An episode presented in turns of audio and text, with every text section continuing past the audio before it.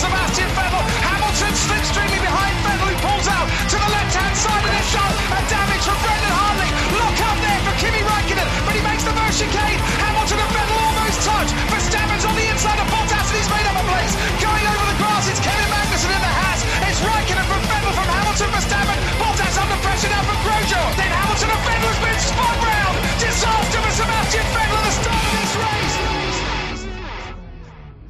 Bonjour à toutes et à tous et bienvenue pour non pas la première émission de l'année, mais la première de la quinzième saison du SAV. Une première, une émission que j'aurai l'honneur euh, de présenter accompagnée de trois fanboys, en commençant par un fanboy d'Hamilton qui utilise son soft power sur les sites d'infos. Bonsoir Fab. Ah, Alors là, vous l'aurez sûrement pas en direct, mais Fab a coupé son micro et a sûrement dit bonsoir tout seul chez lui. Voilà. Alors je tiens, alors, je, tiens quand même à préciser déjà, hum, bonsoir, mais je tiens quand même à préciser que euh, je viens de me faire agresser les oreilles de- de- par, euh, par inadvertance, donc c'est terrible. Mais bonsoir effectivement. J'ai aussi pour vous en exclusivité mondiale un fanboy de Ferrari. Non, euh, pas celui qui fait des monologues, là, l'autre, celui qui a connu les meilleures nuits en compagnie du règlement technique de la F1. Bonsoir Gus Gus. Ah, des de douces nuits. Bonsoir à tous. Et enfin, celui qui pourrait être le troisième charentais de cette assemblée, non pas parce qu'il dit chocolatine, mais parce qu'il est fanboy des melons. Bonsoir Toms. Bon, euh, bonsoir. Ok. Messieurs, Sache comment que tu es allez-vous bienvenu. Oui, oui, oui. Ouais, Cavaillon dans si la menu. Cavaillon dans la banlieue de Grenoble, bien sûr. Bien, bien sûr, bien évidemment. Banlieue chaude de Grenoble, on précise. Oui. Chicago. 40 degrés en été. D'accord, Pierre. non, allez. Les gens n'auront pas la ref. Bon, vous avez l'air bien euh, indiscipliné. Alcoolisé. J'ai envie de vous demander surtout est-ce que vous êtes euh, enthousiaste à l'aube de cette nouvelle ère, puisque je vous rappelle que l'ère hybride est, est derrière nous désormais. bien sûr. Bah bientôt plus, hein. on aura déjà tout vu. euh, Enfin, on aura vu tout ce que les écuries veulent bien qu'on voit.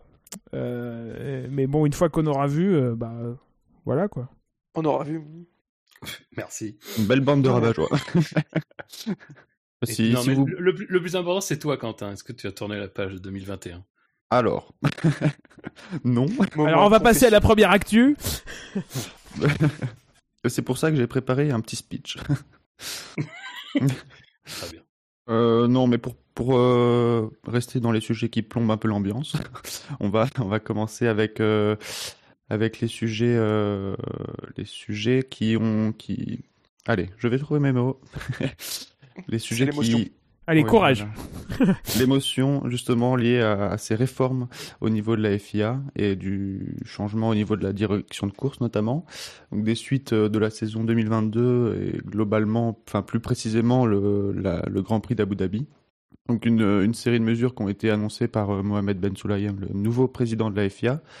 Euh, il y en a quatre globalement qui, qui sont détaillés dans, le compte rendu de la FIA. Euh, je vais vous en citer trois puisque la troisième euh, sera plus un peu plus en dehors de, la direction de course. Donc la première c'est la, mise en place d'une VAR. Donc ce sera un peu comme en, football finalement une direction de course en dehors du circuit, dans des bureaux de la FIA, qui pourront aider en temps réel le directeur de course à, à appliquer le, le règlement sportif, euh, en utilisant, je cite, les, les outils et les technologiques les plus modernes. Dont le règlement sportif. Euh, deuxièmement, il y avait le, le fait que les, les équipes euh, ne pourront plus directement interagir avec le directeur de course. Donc les, les interactions seront possibles, mais euh, avec un process bien défini et, et donc des manières moins intrusives pour le, le directeur de course. Et enfin, et non des moindres, le remplacement de Michael Masi par euh, Nils Wittich et Eduardo Freitas, qui seront tous les deux épaulés par euh, Herbie Blasch, qui était le, bras droit de, de Charlie Whiting il y a quelques années. Donc Nils Wittich était déjà euh, euh, prévu euh, en tant que pas directeur de course, mais en tant que qu'aide à Michael Masi, euh, enfin que du directeur de course pour la, la saison 2022, puisqu'il a fait des, des petits stages d'observa- d'observation sur quelques courses en, en 2021. Mhm. Et euh, Eduardo Freitas, qui est euh, l'actuel directeur du du, du WEC et qui devrait le rester, et donc qui euh, ces deux ces deux personnes se, se partageront le rôle. Cumulard. des disponibilités. en fonction des disponibilités de, des uns et des autres. Plus, vraisemblablement plus des disponibilités de Eduardo Freitas, qui, qui va euh, continuer d'officier en, en WEC. À noter que Le- avait été annoncé fin novembre déjà en tant que directeur de course pour la, les courses de F2 et de F3 de cette, cette saison. Aussi. Oui, car il a appris auprès des plus grands. Euh, C'est ça. Michael Massey, euh, Michael Massey. Oui, pour les cours de air balai et les chaussures de sécurité. Car ça manque déjà. L'émotion. Euh, Globalement, ce qui est ressorti, c'est plutôt l'interrogation autour du fait qu'il y ait deux, deux directeurs de course différents, donc possiblement des, des visions différentes de la gestion de la, de la course, alors que euh, on- il y avait une demande de, de plus de, de cohérence, euh, qu'on demande des, des commissaires euh, récurrents, et, que là, finalement, on aura des, directeurs de course qui s'échangent les places. C'est deux problématiques différentes. Alors, il y a, forcément moins de cohérence à, avoir deux, directeurs de course qu'un seul. Euh, par contre, les décisions, euh, elles ne sont pas rendues par le directeur de course, mais par le collège des, des, des commissaires. C'est pas lui qui est garant, euh, en tout cas sur le coup, de, de, de, de- de- des décisions qui, qui sont rendues. Après, c'est euh, c'est- dépendamment du rôle qui est aussi associé à ça, parce que Michael Massey n'était pas que directeur de course, il était aussi euh, membre euh, de la FIA pour euh, le- le- les monoplaces et il chapeautait un petit peu tout ça. Euh, mais et, sur- de Christian Horner. Oui, bien sûr. Euh, Attention. Euh, Et évidemment, nous, nous laissons Quentin responsable de, de ses propos euh, et nous saluons Christian Horner que, que nous apprécions dans cette émission. merci. Voilà, pour certains. Et, et non, voilà, la FIA a annoncé qu'il y aurait deux directeurs de course différents. Très bien. Euh, on ne sait pas plus ce qui sera fait des autres responsabilités de Michael Massey. Le Michael Massey reste à la FIA. On ne sait pas ce qui va advenir de de, de lui, si, ce n'est qu'il y restera. On ne sait pas sous quel rôle. Euh, mais voilà, je, voulais juste faire cette remarque que les décisions, la cohérence des décisions, c'est pas la même chose que la cohérence de la décision, la cohérence pardon des décisions des commissaires. Non, on peut tromper mille fois. Euh, Je dit, il y a de l'alcool, c'est ça. la, la cohérence des décisions du directeur de course et la cohérence des décisions du collège des commissaires est pas la même, puisque de toute façon, on change de collège des Ouais. commissaires à chaque fois. Il y a dans, dans, dans beaucoup de choses qui ont été reprochées à Massy, euh, même si encore une fois il a ses torts et tout, mais il y a quand même beaucoup de choses aussi qui ont été qui sur, sur lesquelles il n'y a vraiment pas de poids quoi. Euh, Genre normalement. pas, pas les os. Le- bien sûr, Euh, parce que en réalité, euh, c'est pas lui qui est censé rendre ses décisions. Alors je dis, je dis pas vraiment de poids sur les décisions. C'est un peu le problème aussi du rôle qu'avait Massy et du rôle du directeur de course, on va dire euh, taillé par Charlie Whiting, c'est-à-dire il n'avait pas normalement de pouvoir décisionnel sur le plan formel. Dans la réalité, il était au moins un premier filtre. Il était très certainement un conseil et il s'assurait du service après-vente des décisions, parfois en le justifiant de manière erronée par rapport à ce qui était euh, à ce qui était expliqué dans les décisions ou par rapport en fait à, ce- à la jurisprudence quoi. Est-ce qu'on peut faire le jingle du service après-vente des décisions? D'ailleurs, d'ailleurs, on peut l'annoncer ce soir. Michael Massey sera dans la prochaine saison du SAV. Mais, euh, mais non, non, mais le truc c'est quoi là Faut, faut quand même bien distinguer ça. Après, le problème c'est que c'est un peu le, le- les relations incestueuses entre le directeur de course et les commissaires. C'est-à-dire qu'on a beau nous dire que ces, gens sont dans des pièces séparées, la réalité des faits, c'est quand t'entends Massey, t'es- t'entendais et même quand t'entendais Whiting te parler d'une décision, on sentait qu'ils étaient euh, au moins présents euh, à l'esprit, euh, au moins présents à l'esprit. Encore une fois, le rôle de filtre euh, qu'il assure quand il dit enquête, pas enquête, où on décide que tu dois rendre la place, où on décide d'infliger un drapeau, ça c'est aussi un rôle de décision et qui était assuré par le directeur de course. Oui. Donc bon, faut, faut quand même faire attention à ça, quoi. c'est vrai que Massy a ce rôle-là de, de, de, de, de, de- de tractation, etc. Maintenant, le collège de commissaires peut s'auto-saisir de, de, de Oui. lui-même. En théorie, bien sûr, En mais théorie. bon, Peut-être ne le fait-il le, pro- plus. le problème, ce qu'on voit, c'est que euh, ce qu'on voit, c'est que c'est un tandem. Euh, moi, encore une fois, je je vous dis pas, j'inclus pas Massy dans les décisions controversées qui ont, été prises ou pas prises par les commissaires, mais il y a quand même un fonctionnement qui est un petit peu un fonctionnement à la fois de tandem et hiérarchique. moi, moi, en fait, je, je, pour revenir sur euh, Massy en lui-même, Massy, le fait qu'il qu'il soit plus là, moi, c'est franchement pas l'important dans, tout ça, parce que moi, tout à fait sincèrement, et encore aujourd'hui, je ne sais pas si c'était une mauvaise ou une bonne idée de maintenir Massy. Je pense plutôt du côté de la mauvaise idée, non pas parce que pour ce qui s'est passé à Abu Dhabi, pour ce qui s'est passé en 26 ans, mais pour ce qui s'est passé globalement sur à mon avis, une perte de confiance euh, des, acteurs euh, dans Massy et le fait qu'on a bien vu que, et à Abu Dhabi c'était criant, que les acteurs essayaient de se servir de Massy euh, pour influer leur propre course. Et c'est, je pense, l'échec de Massy, c'est d'avoir tenu un rôle qui n'était pas taillé pour lui et de s'être fait influencer jusqu'au bout jusqu'à la décision. Mais c'était pas, il n'y a pas que Red Bull hein, qui a travaillé dans ce sens-là. C'est un tout. Hein. Euh, la, décision d'Abu Dhabi, c'est un tout. C'est toute une saison. C'est, tout un tas de personnes qui ont un rôle à jouer, qui ont eu un rôle à jouer, et ce n'est pas que Red Bull. Mais le truc, c'est la, vraie interrogation, c'était qu'est-ce qu'on fait sur le plan des instances, qu'est-ce qu'on fait sur le plan de l'organisation? Et là, de ce côté-là, il nous annonce des choses, c'est intéressant, ça fait peur quand même parce que moi je me rappelle qu'il y a allez dix ans, euh, Gus Gus on travaillait encore sur Fan F1 à l'époque euh, où on avait des, communications FIA officielles où on nous expliquait quand même que tu avais des processus exceptionnels pour quand même euh, faire du travail de stewarding. C'était quasiment des images satellites qu'on te calculait les endroits où potentiellement il y avait une situation litigieuse, que tout de suite c'était mis dans, sur un service informatique qui te permettait à chaque fois de revoir les images correspondantes à ces situations.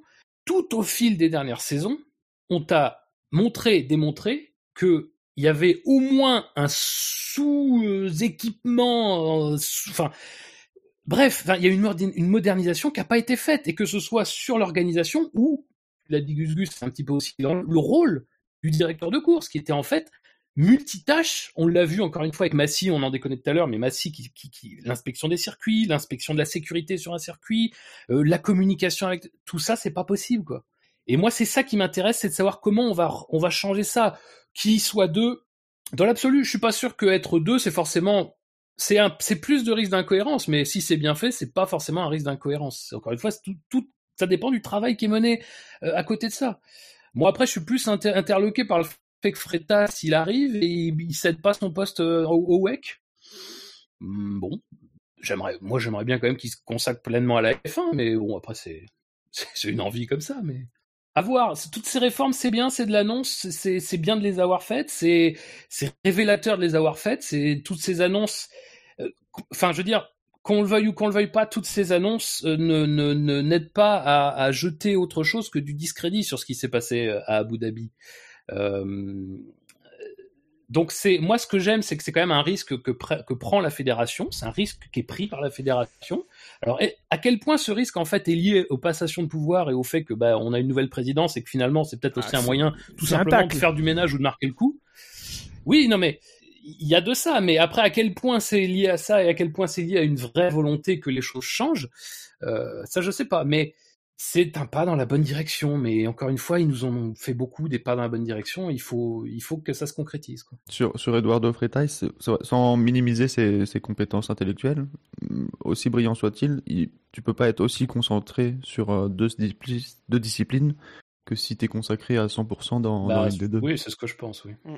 Et euh, sur le, le rôle euh, directeur de course, euh, commissaire, euh, trouve aussi que c'était intéressant. C'est vrai qu'on met souvent un rôle de hiérarchie entre les deux et d'interaction, alors que je pense que les deux organismes pourraient fonctionner tous les deux complètement indépendants et de manière euh, opaque, puisque le, pour moi le rôle du directeur de course, c'est d'appliquer le règlement et, de faire en sorte que la sécurité sur le circuit soit, respectée, et que le, collège des commissaires pourrait s'autosaisir pour n'importe quelle affaire qui concerne des, problèmes autres que, la gestion de la course.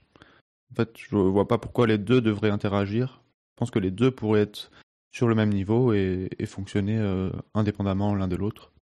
Après, moi, on ne sur... connaît pas toutes les réformes. Euh, c'est un aperçu de, de, ce qui va être fait. Bah, c'est un aperçu. Après... Ça se transmet en rien réglementairement, hein, parce qu'il n'y a rien dans le règlement qui dit oui, euh, la VAR, etc. ou je sais pas quoi. Bon, déjà rien que le par parler de VAR, c'est légèrement abusif parce que euh, oui. par essence, on est déjà en train d'arbitrer avec avec des images vidéo. Il n'y a pas de juge. Enfin, il y a des juges de fait euh, dans, euh, qui sont les commissaires qui peuvent rapporter des choses au, au, euh, au bord des, des, des circuits, mais mais mais enfin l'étendue du, du terrain, si, je fais le parallèle, est, trop importante pour qu'il y ait un arbitrage direct. Donc forcément, on arbitre déjà une, vidéo et moi, je suis pas certain que qu'externaliser euh, l'arbitrage, comment, avec quelle procédure, avec quels échanges avec les commissaires qui seront sur place, est-ce que ça remplace? Est-ce que ça Moi, j'ai pas tout compris. Euh, j'ai pas, j'ai pas compris. C'est ça qui me fait plus dire que c'est de l'effet d'annonce pour euh, pour euh, pour bien que la nouvelle gouvernance de la FIA se mette en avant, qu'elle capitalise sur sur quelque chose sur lequel elle pouvait capitaliser. Parce que je dis pas qu'il y a rien et qu'il y, avait rien à changer. Hein ça fait moderne, ça fait euh, ça fait innovant. Après, euh, il faut il faut juger sur pièce. Hein. C'est comme tous les gens qui ont qui ont dont la réaction à, la vue du nom d'Eduardo Freitas, c'était de dire ah ça va être bien fait, etc. Parce qu'en Wake il, il, fait du bon travail. Oui. Bon, euh, déjà, est-ce qu'en Wake vraiment il fait du bon travail? Est-ce que la pression il y aurait des choses à dire. Hein. Est-ce que la fin de saison dernière en GT en Wake, euh, faut demander à Porsche et Ferrari. Ouais, ouais. Et, et, et c'était pas clair, pas dans le sens où une mauvaise décision a été prise, non, c'était pas clair dans le sens où son rôle à lui, dans la décision qui a été prise et qui a joué un rôle dans le titre, était pas clair non plus. Et que voilà, il y a des doutes là-dessus, donc euh, attention. Hein. Puis Freitas, il est dans un environnement qui est, toujours moins exposé, bien, bien, bien moins exposé que la F1. Hein, donc euh, attention. Précis juste pour revenir rapidement, je pense qu'il y a aussi le, le terme d'utilisation, le terme VAR. Est-ce que c'est pas aussi vraiment le côté pur coup de com pour la, toute nouvelle génération de, supporters, de fans qui a rejoint la F1 on, leur, colle un terme qu'ils ont déjà entendu dans le foot, sur lequel ils peuvent se rattacher, connaître, et ça leur permet de se dire aussi, bah, euh, ah, il y a vraiment des réformes qui sont mises en place. Euh, le terme VAR, c'est vraiment plus un coup de com, euh, j'ai l'impression, pour que ce soit clair auprès du grand public. Euh, après, je suis pas certain que VAR ait été, été, euh, été euh, employé. Il faudrait revoir. Ah oui, si. Il a, il a dit. Ouais, mais enfin, il a pas appelé ça la VAR, quoi. Enfin, c'est, il a dit que c'est à peu près comme un équivalent à la VAR. Il a dit. Voilà. like. Oui, oui, non, mais c'est, c'est, c'est un peu. c'est plus la. Donner une idée. La Virtual Race Control Room. oui, merci. C'est vrai que dit comme ça, ça aurait été plus difficile à, vendre, effectivement.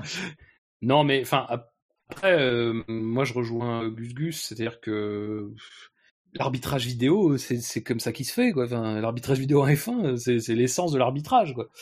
Bah euh, donc, euh, faut voir. Après, moi, je suis pas contre l'idée d'externaliser, dans la mesure où c'est une externalisation qui se fait vis-à-vis, en théorie, encore une fois, à voir sur la place. Comme il nous raconte, c'est quelque chose qui se fait à l'extérieur du rôle du, directeur de course. C'est-à-dire que on peut pas être, enfin, il doit pas être accaparé par ce travail-là, quoi. C'est ça le, il doit, doit pas être accaparé par un certain nombre de choses. Et, ce qu'on nous promet finalement, c'est une simplification de son travail.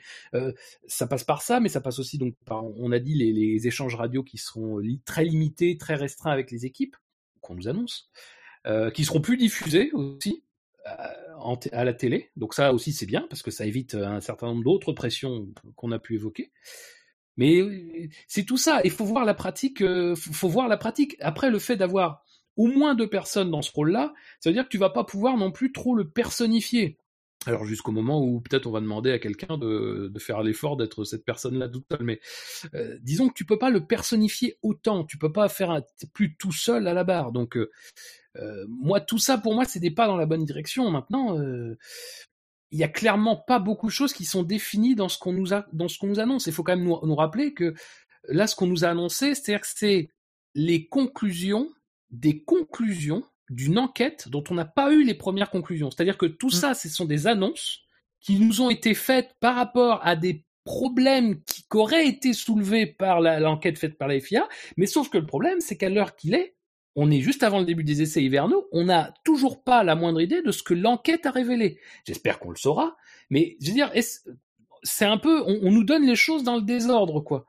Euh, parce que euh, si on, si en fait on a déjà conclu que pour corriger ce qu'on a vu à Abu Dhabi et ailleurs, c'était ça qu'il fallait faire, bah à ce moment-là, pourquoi on nous donne pas les conclusions de l'enquête qui nous permettraient de comprendre encore mieux ce qu'on veut nous, nous expliquer? Est-ce qu'ils veulent pas respecter la date qu'ils avaient dit? Ils avaient dit qu'ils allaient, euh, qu'ils dévoileraient l'enquête euh, lors de la semaine du Grand Prix de Bahreïn. C'est ce que j'avais Bah, lu en janvier.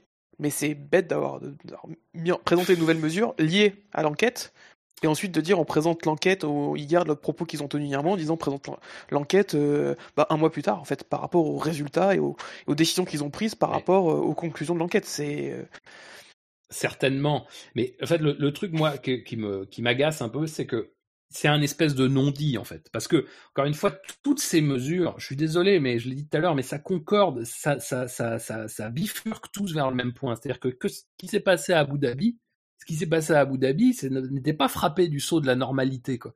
Et que, à ce moment-là, dire, il n'y a pas besoin de faire, je, très sincèrement, je veux pas, je veux, pas faire le démago et dire, il n'y a pas besoin de temps. Ça peut prendre longtemps une enquête, même sur des cas simples. Mais je pense très sincèrement que l'ensemble des éléments qu'on a sur Abu Dhabi nous permettait de tirer des conclusions très rapides, à peu près deux heures après la course. Quoi. Donc, euh, je pense que l'enquête a pas besoin, euh, encore une fois, sauf pour la partie récolte de témoignages, de retours, de ça, il n'y a pas de souci. Mais ça, pour moi, c'est déjà dans l'après. L'enquête, dans la sens, il n'y a pas besoin de faire, je pense, énormément de, de temps d'études pour comprendre ce qui s'est passé et pour comprendre euh, ce qu'on a vu. Donc euh, oui, peut-être qu'ils attendent les conclusions, peut-être qu'ils attendent et ils se fixent à leur date, à leur calendrier, mais c'est pareil, leur calendrier, c'était juste genre, on révélera, enfin, les conclusions et les suites seront données, enfin, seront validées, seront ratifiées par le Conseil mondial, hein, parce qu'il faut rappeler qu'il faut en passer par là normalement, ratification par le Conseil mondial, à la fois des conclusions et des mesures qu'on veut prendre.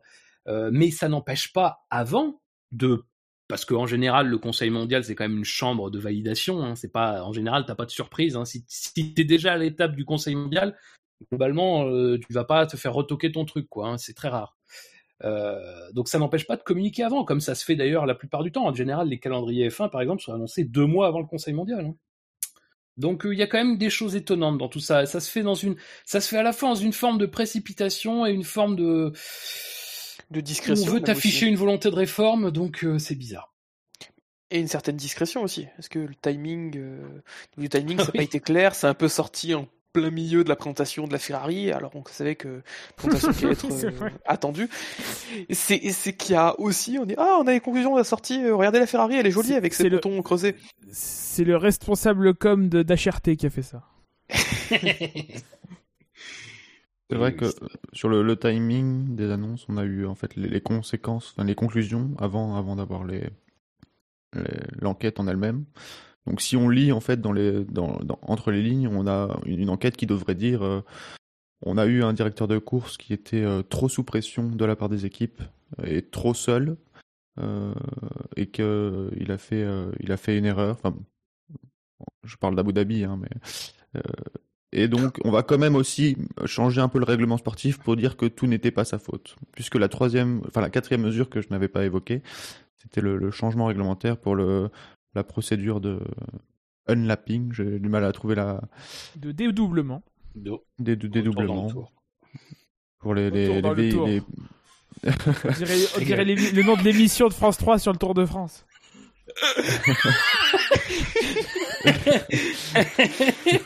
Avec Laurent Luya, évidemment. Bien sûr. donc, petite nuance sur le, le règlement pour le dédoublement des pilotes à un tour. Euh, et donc, euh, au final, au lieu d'avoir euh, des Ouais, pilotes... alors, euh, Ah, ju- oui. juste, c'est vraiment à la marge. hein. C'est vraiment à la marge comme changement. Oui. C'est vrai que c'était pas clair de base. Mais Ah si. Ouais, enfin, on en reparlera. Je vais juste préciser, en fait, avant, euh, donc les pilotes se dédoublaient et quand le dernier pilote avait fini de se dédoubler, la voiture de sécurité pouvait rentrer au tour suivant. Euh, et finalement, maintenant, les, la, voiture de sécurité rentrera au tour suivant qui indique aux pilotes qu'ils peuvent se dédoubler. Donc ça peut jouer d'un tour, mais euh, ça peut. C'est pas une obligation ça selon les donc- circonstances. Ça n'aurait donc rien changé. hein. Je tiens à le Bah, préciser. il aurait déjà fallu que toutes Ah. les voitures se dédoublent. Moi, j'ai même pas compris. Bah, en fait, avant, avant, tu, c'était au tour suivant le dernier concurrent qui revient dans le tour. Et là, maintenant, ce sera au tour suivant le moment où on t'annonce que tu peux te dédoubler. Donc si imaginons que le dernier qui doit, qui doit repasser est en, milieu du tour d'après où ça a été annoncé, ben en fait il y a juste un demi-tour pour essayer de revenir avant qu'on relance. On va rire si ça, si ça arrive dans le dernier secteur, ça. Euh, Il y a moyen. Avec une voiture, une voiture coincée entre la 17e et 18e position qui est 20e. Euh... Ça change aucun, euh, aucunement. ah oui, non, non, rien. Ça change rien. Enfin... Rien du tout. Et surtout, c'est pas euh, ce qui a provoqué euh, des, des, problèmes en fin de course euh, à Abu Dhabi. Oui, juste pour revenir là-dessus, encore une fois, moi je répète ce que je dis, c'est que vraiment pour le coup, je pense qu'il est clair que, que, que, de toute façon, de toutes les, les communications de tout le monde, à part le clan Red Bull, euh, dont le titre n'est pas terni, hein, je sais pas si vous l'ont dit, euh, à part les communications du clan Red Bull, il y a quand même un gros noyau qui est pour dire qu'il était trop sous pression et que sous cette pression, eh ben, il y a eu un problème dans l'application du règlement. Euh, et à partir de là, euh, je vois pas très bien quelle autre conclusion. On, on a parlé de la décision des commissaires qui a été rendue le soir suite à la, à la réclamation de Mercedes, qui est une décision de défense euh, de l'institution. C'est-à-dire que les commissaires n'allaient pas dire euh, oui, oui, vous avez raison, donc bon, bah, du coup, on va invalider le dernier tour ou je sais pas quel artifice euh, était possible. De toute façon, déjà, faut, faut se mettre à la place de tous ces gens, c'est-à-dire que c'est une trop grosse responsabilité à prendre. Euh, alors c'est je, je là je pense que après on présage un peu des conclusions mais je vois pas très bien ce que pourraient être les conclusions on peut pas on peut pas arriver on peut pas arriver et dire euh, oui tout s'est bien passé tout a été fait dans les règles il y a eu une incompréhension du public, ce qui était quand même un petit peu la base du communiqué de base de l'enquête, qui était d'expliquer que euh, l'incompréhension euh, des, fans et des observateurs avait terni les célébrations des titres. Je crois que c'est ça la conclusion. On reviendra pas en arrière sur le plan sportif. Certains trouveront ça dommage, mais je vois pas très bien euh, quelle autre conclusion on peut tirer de tout ça, quoi. Pour moi, après tout le reste, ça serait du circonstanciel, ça serait expliquer pourquoi il y a eu de la pression, tout ça, mais je vois pas où on peut en venir ailleurs que, que cette conclusion-là, quoi. Est-ce que euh, globalement sur les deux mois de présidence de, de Ben Sulayem, il y a déjà une première impression qui ressort euh, ou c'est beaucoup trop tôt encore pour se prononcer? C'est tôt, il bah, n'y a pas eu d'événements encore. Des réformes, oui, mais euh, je trouve que c'est tôt pour émettre un jugement. Surtout que la présidence, c'est plusieurs années, donc. Euh... Alors un jugement ferme et définitif sur euh, c'est bien, c'est pas bien, euh, non, effectivement. Après, moi je trouve qu'en deux mois, il y a eu beaucoup, de... enfin ça a beaucoup parlé quoi. Ça a beaucoup communiqué. Enfin, il y a eu beaucoup de, de, de, de démonstrations de euh, on est là, euh, on a vu ce qui s'est passé, euh, on prend des décisions, voilà. on va mettre un PDG à la FIA, enfin un directeur général. de là à dire que le, le cas Mazi, c'est en fait pas du pain béni, mais presque pour, si. pour Ben Sulayem. Totalement. Ah bah c'est ça, ça, tombe bien quoi. Enfin c'est pour, pour, pour faire des réformes. Euh, enfin il n'y a pas mieux quoi de d'avoir un, un ratage public comme ça euh, au su au vu euh, peut-être pas de tout le monde mais euh, mais voilà de, de, de beaucoup. Maintenant, les gens jugeront sur pièce. Il hein, ne faudra juste pas se laisser endormir et, et, juger sur ce qui sera fait et pas sur ce qui est dit. c'est ça qui, qui est important. Hein, c'est ce que les gens font. Oui, oui. Non, mais c'est clairement un, c'est clairement un cadeau en termes de, de, de communication. Encore que c'est pas parfait, hein, on l'a vu, mais c'est un cadeau parce que clairement, si tu veux faire table rase du passé, encore une fois, Ben Sulayem, même s'il était dans les instances, dans les arcanes depuis un moment, bah depuis quasiment autant de temps que Todd était président, il est, il était le candidat un petit peu du, du contre la vieille garde, quoi. Graham Stoker, c'était pour le coup un des, un, des responsables les plus importants sous Jean Todd. Donc voilà, donc il y a ça, il y a aussi le fait que c'est Peter Bayer qui s'occupe maintenant de, qui est responsable monoplace à la FIA et que on voit bien que c'est lui qui a pris un peu en main le dossier de la restructuration de la direction de course, du travail autour de cette question, de l'avenir de Massy. Euh, donc euh, oui, clairement c'était du pain béni pour euh, Ben Sulayem pour imprimer une image et pour imprimer une image sans avoir sans être un peu entravé par finalement son passé à lui ou le, respect d'une certaine ancienne garde tout ça. Donc c'est du pain béni mais comme dit Gus Gus effectivement c'est quand même beaucoup de communication les réformes annoncées, c'est beaucoup de flou, c'est des orientations, mais beaucoup de flou. Donc effectivement, attendons avant d'avoir un jugement, quoi. Mais son après, j'ai l'impression que le style de communication change un petit peu avec quelque chose d'un peu plus actif. Mais bon, alors en passant derrière Jean Todt, je pense que effectivement. il y a beaucoup de choses qui paraissent actives, mais euh, ouais. C'est peut-être le moment pour renvoyer des courriers. oui, je pense que tu peux, tu peux saisir ta chance. Ma chance. trouvé dans la poubelle d'ailleurs. mais, mais voilà. Ouais. Après, j'ai trouvé euh, assez étonnant la, communication justement quand, euh, pendant la présentation Ferrari. Alors non pas tant le moment, même si bon, ça fait sourire, ça nous rappelle un petit peu euh, quand les accords moteurs secrets avec Ferrari avaient été annoncés à la toute fin des essais hivernaux 2020 quand les directeurs d'équipe avaient déjà quitté le circuit de Barcelone.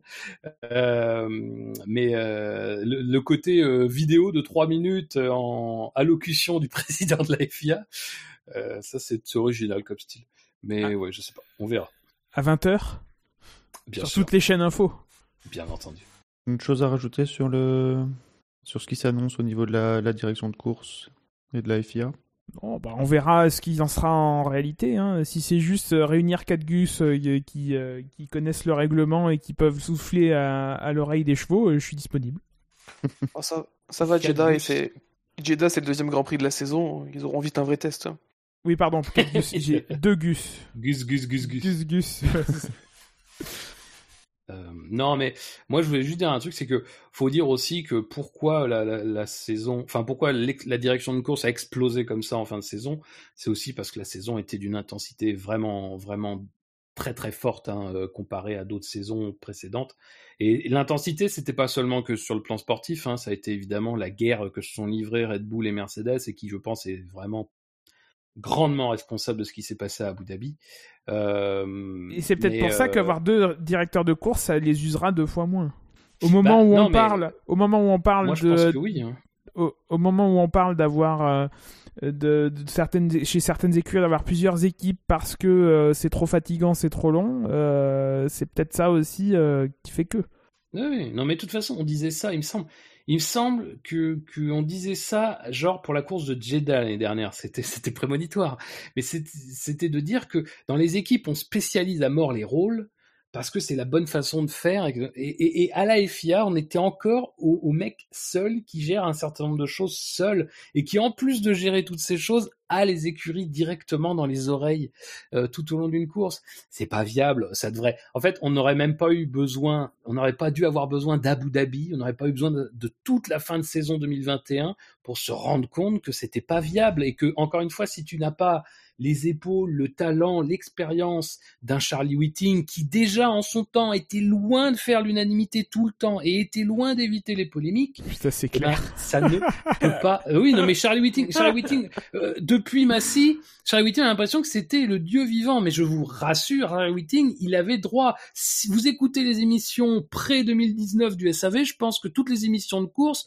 je dirais bien une sur deux, une sur une et demie, si on citait pas Whiting pour une pour quelque chose de négatif, c'était c'était pas possible quoi. Euh, donc arrêtons. C'est le, rôle taillé comme il était était un nid à emmerde et dans une saison où ça s'est joué jusqu'au bout du bout avec une telle intensité, ça a explosé en vol. Moi, ce que je souhaite, c'est que à la fois les réformes se mettent en place et puis je leur souhaite presque une saison calme avec une, une, un titre qui est joué. Une bonne domination Ferrari là. Oui. Allez. un, Carlos Sainz titré en septembre, on sait pas bien. Euh, ah, ah, ah, ah, oh. Allez, touche la poids sortie. J'ai gagné, mais à quel prix Excusez-moi, vraiment. J'ai un truc qui passe mal. Vraiment, je leur souhaite une saison où ils peuvent se mettre en place. Parce que là, c'est pareil. On est, on est mi-février hein, quand ça a été annoncé. Alors imagine, alors Freitas, c'est pas le c'est pas le perdreau de l'année. Wittich, bon, c'est pas non plus le perdreau de l'année. On le connaît un peu moins. Il a l'air un peu plus jeune. Charlie Wittich? Charlie Wittich. oui. euh, il... Donc euh, bon. Euh... Attention aussi, hein, la mise en place, là, ça va pas être facile. Là, ils vont débarquer dans le grand bain avec les essais hivernaux. Vraiment, je leur souhaite une saison calme. Bah, tant qu'on est euh, dans un esprit un peu réglementaire, on va y rester. Avec euh, toujours des, des, conséquences de, de l'année 2021. avec un système de points qui a été revu en réaction à ce qui s'est passé à Spa l'année dernière. Réaction, oui, mais c'est le bon mot de tout ce qu'on dit. Hein. C'est chaque fois, c'est de la réaction. C'est pas des gens qui se posent autour de, de autour du feu euh, avec une guitare, non, enfin, qui se posent euh, en réunion et qui disent comment on pourrait faire mieux. Non, c'est on fait mieux parce qu'il s'est passé des trucs, euh, des trucs, des trucs mauvais, quoi. Voilà, c'est juste un petit quart d'heure hippie. Donc en cas de, course que, qui n'irait pas au bout ou qui, qui, ne démarrerait pas, changement de changement de réglementation au niveau du, du système de points.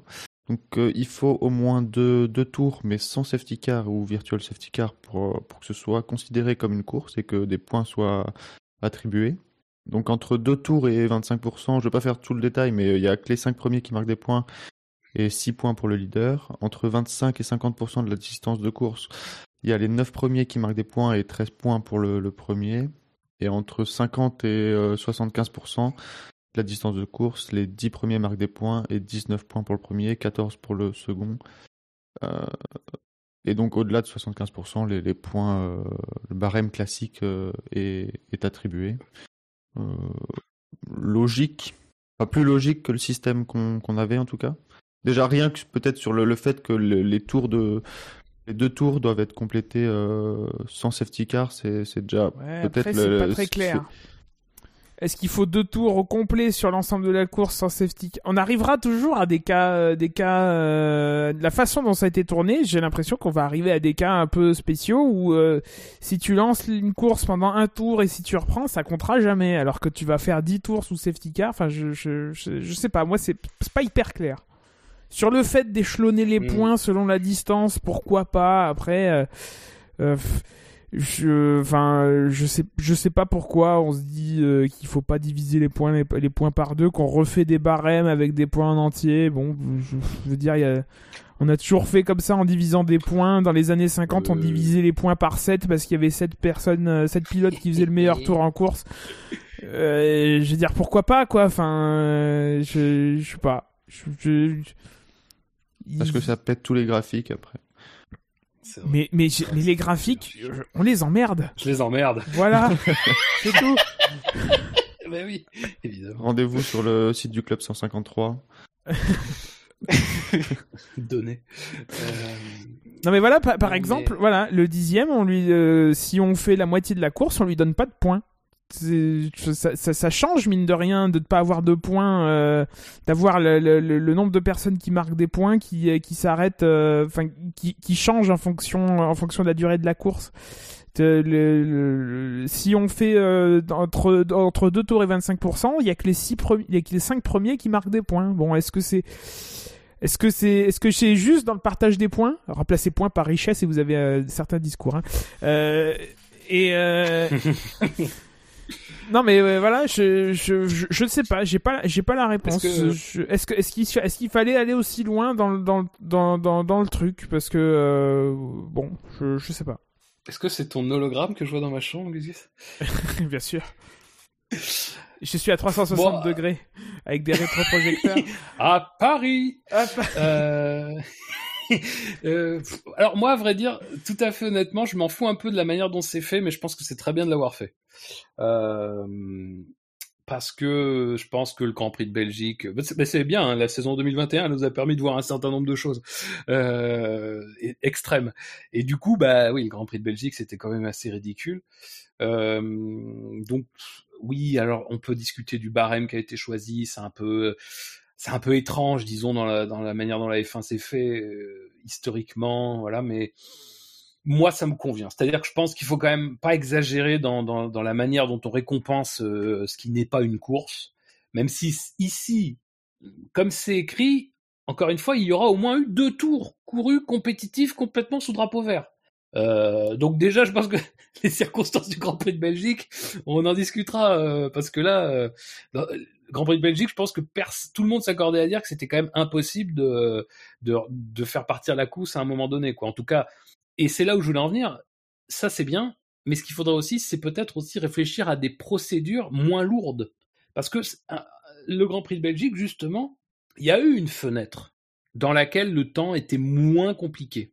Ça a à peu près correspondu au moment où on s'est dit, attendez, on va peut-être attendre un peu. Du coup, ils ont attendu.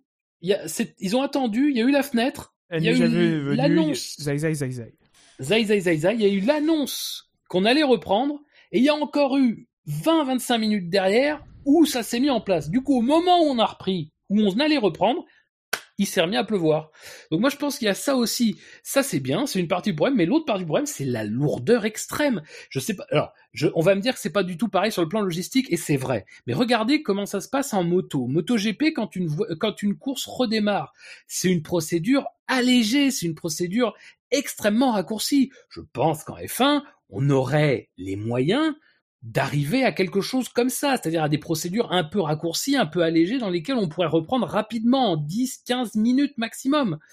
Euh, J'ose espérer que c'est possible. Là aujourd'hui, c'est un chambardement, c'est un, un barnum à déplacer. Euh, bon, ce qu'il faudrait, c'est travailler ça aussi. Et, bon, ça, par contre, c'est pas le cas. Donc, euh, ça m'inquiète un peu plus parce que c'est bien de mettre en place des barèmes, tout ça.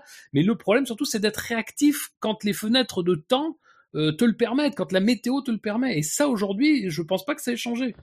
Ouais. Après, bon, euh, je suis d'accord avec toi, mais si c'est pour avoir une fenêtre de qui nous permet de faire que deux tours, euh, bon, c'est bien. On, on oui, c'est l'opportunité de rentrer dans, dans l'application du règlement bah et de oui, faire deux mais... tours. Ouais, tu sais bien ce qui va se passer. Hein. Et ça nous permettra d'avoir entre guillemets un, grand prix qui la course définie comme un grand prix et comme officiel parce qu'on a eu deux tours couverts et donc de donner des points quand même euh, et d'appeler et dire que le grand prix a eu lieu. Mais est-ce que c'est pas ouais, est-ce que est-ce que c'est pas ça la, la, la, la, la dérive de ça? C'est que finalement, au vu, euh, au vu des, des, de, de, ce qui est nécessaire pour lancer une course, est-ce qu'on va pas risquer, euh, comme on ne l'a pas fait, euh, parce qu'il faut le souligner, on ne l'a pas fait. Euh, on n'a pas, on n'a pas lancé la, course pour de vrai. On n'a pas mis plus que ça parce que ça reste quand même un risque de lancer des voitures en, piste, même sous safety car. Mais on ne l'a pas fait. Est-ce que maintenant on ne va pas se dire qu'il faut assurer un minimum de points pour les pour, pour les pour, pour les gens? Pour les pour les compétiteurs et se dire bah on va essayer d'avoir nos deux tours sous sous drapeau vert et quitte à ne jamais y arriver d'ailleurs, parce qu'il y aura des, ça provoquerait des incidents qui, euh, qui nécessiteraient le retour de la, de la, safety car ou de la VSC en piste et qui viendraient être, être, être contre-productifs. Est-ce qu'on va pas créer le, le, syndrome euh, overtime NASCAR quoi euh... Oui, mais je, je, bah, je, te rappelle quand même, parce que je voudrais quand même rappeler un élément de contexte, à Spa, faut quand même se souvenir qu'on a eu l'accident de Norris la veille, dans des conditions climatiques où le directeur de course lui-même a reconnu qu'il n'aurait pas dû lancer la, qualification. Et on avait eu, dans les semaines précédentes, dans les mois précédents, les années précédentes, toutes ces inquiétudes légitimes autour du Rédillon. Est-ce que, dans un contexte différent, on aurait patienté toute l'après-midi en Belgique pour lancer la course J'en suis personnellement pas certain. Et je pense qu'il faut quand même prendre ça en compte dans la réflexion. C'est-à-dire qu'on ne peut pas considérer que ce qui s'est passé en Belgique, ça n'a pas un lien avec ce qui s'était passé auparavant sur le même circuit, quoi. Et c'est pour ça que je pense que, dans l'absolu, ce qui s'est passé en Belgique, c'est que on a été à raison. Ça, je te rejoins. Enfin, à raison, même si encore une fois, il y a eu une fenêtre à un moment donné où on pouvait se dire que c'était jouable quand même. En tout cas, par rapport aux pires conditions qu'on a eues à ce moment-là. Il y a eu une persienne. Euh, voilà, une persienne. Euh, mais je sais pas, moi, je, je veux pas tirer des conclusions sur ce qui s'est passé en Belgique parce qu'il y avait quand même un contexte. Hein. On, on, s'en souvient plus trop maintenant parce que c'est tellement loin, il s'est passé. Il s'est passé quelque chose depuis, oui. oui. il y a eu deux trois dossiers. Il y a eu deux trois, il y a eu deux, trois courses. il y a eu un overtime. L'inquiétude en, en, septembre ou en août au moment du Grand Prix de Belgique, c'était la sécurité du Rédillon. Et, sans oublier la veille du Grand Prix, l'accident qu'on a eu en W Series. Avec les voitures, oui. c'était le vendredi, avec les voitures qui se sont empilées, qui avaient remis un peu d'huile euh, sur le feu, avec euh, l'accident lors des 24 heures euh, sur la piste. Oui, bon. L'huile, le feu, l'eau, bref, c'était les forces de la nature. Euh... L'huile, une force de la nature. Quatrième élément. Il y en a tellement dans la nature. euh, et l'accident de aux 24 heures de Spa, de, notamment avec euh, Jack Aiken, qui a mis cette crainte et euh, toute cette, cette, panique autour du Radeon. Et tu, tu parles, on disait l'effet overtime, mais on l'a eu l'effet overtime? Parce que la barrière des 3 heures on l'avait sauté. Alors on a dit que oui, mais parce que je sais plus quelle était Oui, l'excuse utilisée, mais on avait dit ouais, mais il n'y a pas eu de vrai drapeau vert. On- on- le compteur, euh, bof. C'est presque l'excuse qu'on a, qu'on a eu parce que on est reparti. Il était 18h30, soit 3h30 après le, le, le coup d'envoi officiel de le lancement. des- euh, non, c'était à 15h10 qu'on est parti. Donc c'était 3 heures, euh, on était 20 minutes après, euh, Non, 15 après la barrière des 3 heures. Les 10 minutes ont sauté.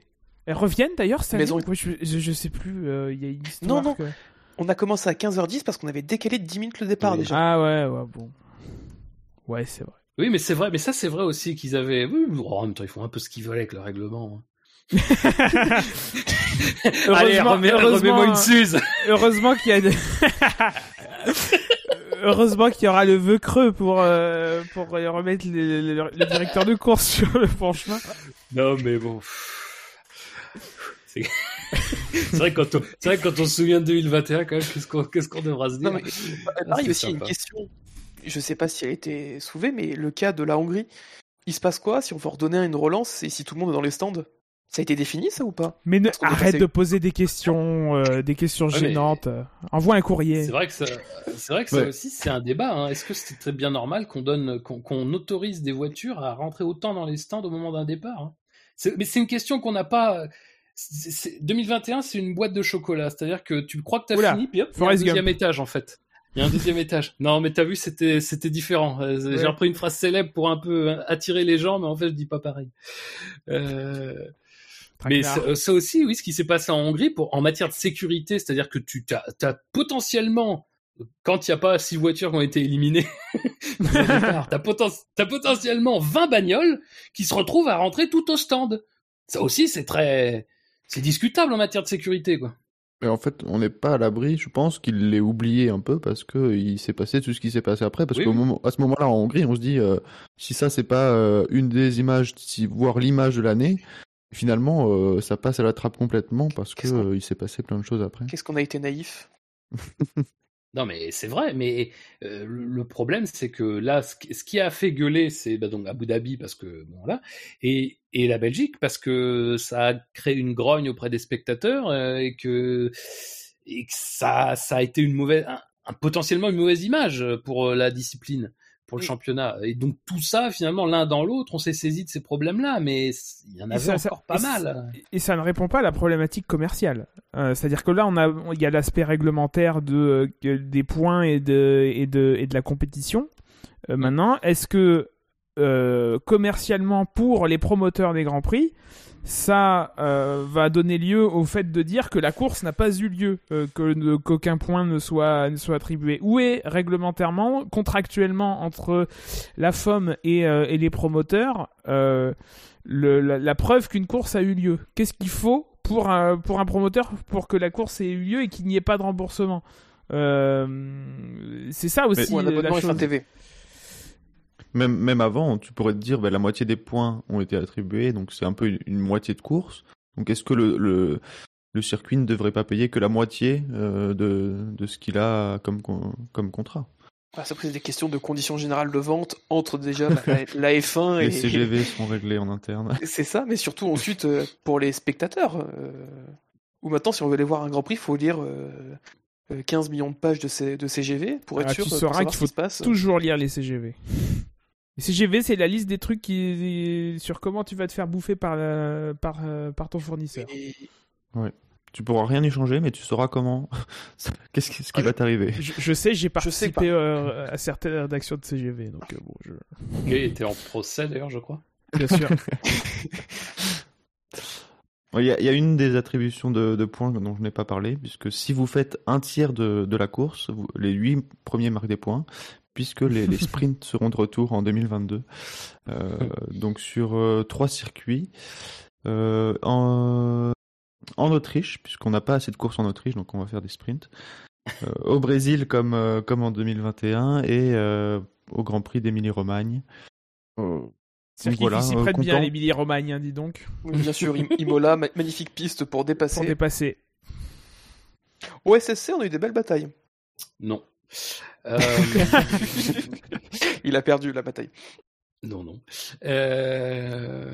Ouais, alors ça Déjà- devait être 6 au départ. C'est déjà une bonne chose, qu'il y en ait que trois alors. Bah oui, parce que mine de rien, euh, la question un petit peu euh, dont tout le monde se moquait un peu de, de des coûts et notamment du surcoût éventuel des, dégâts récoltés lors de ces courses-là, euh, bah finalement a quand même suffisamment parasité la discussion pour que ça oblige à un compromis pour éviter qu'elle disparaisse complètement. Donc des six qui étaient initialement euh, souhaités par la F1, qui avaient même euh, déjà euh, réservé, enfin eu des, grands prix en tête pour, organiser ces courses-là, bah, finalement on a abouti que sur trois, en raison de ce compromis nécessaire sur la question des coûts. Alors évidemment avec le combat entre les écuries qui étaient tout à fait prêtes à, assumer le risque et puis celles qui, les grosses écuries, donc qui voulaient profiter de ce risque quand même pour faire augmenter le plafond budgétaire. Euh, comme quoi, euh, la, nouvelle, gouvernance de la F1 ne suffit pas encore quand même à stopper des grosses écuries qui s'unissent. hein. Et que là, il a fallu en passer par le compromis. C'est intéressant. En précision, les huit premiers donc marqueront des points, euh, allant de 8 à 1 point, avec euh, un point d'écart à chaque fois, contre 3 pré- précédemment, 3 de 1. Ça veut dire qu'une mauvaise performance pourra être beaucoup plus coûteuse qu'auparavant, et une meilleure, mieux récompensée. voilà, Mister Obvious, pour vous servir. Non, Ah oui. non, non, enfin voilà, il n'y a, y a- y a rien à dire. C'est clair, c'est décryptage. net, c'est précis. Après, la question aussi qui se pose, c'est qu'on se retrouve dans une situation euh, Hashtag comme avant, c'est que est-ce que pour le Kelly Sprint, ça vaut le coup d'aller d'être agressif et de potentiellement gâcher son dimanche pour aller chercher un point de plus? Ouais, ça dépend du potentiellement après. Si... Parce que c'est pour potentiellement aller chercher un point de plus, puis une place sur la grille en plus, euh, Oui, puis une chance s'il reste du temps d'en regagner une autre derrière si tu reviens sur le gars qui est encore devant, euh, avec l'inconnu de comment est-ce qu'on va réussir à se suivre et à se dépasser cette année. Euh, bon, je... je sais pas. Comment vont se comporter les pneus? Est-ce que les pneus vont permettre d'attaquer ou pas? Enfin, Mm.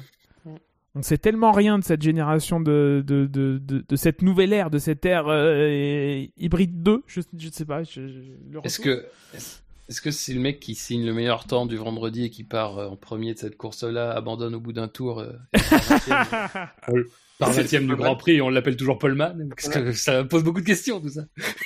Est-ce que ça s'applique uniquement au week-end de course sprint ou à tous les autres week-ends?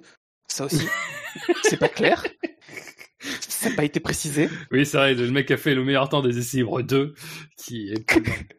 Oula, Valtteri Bottas, euh, recordman. Ah non, ça c'est l'ancien Valtteri Bottas, pardon.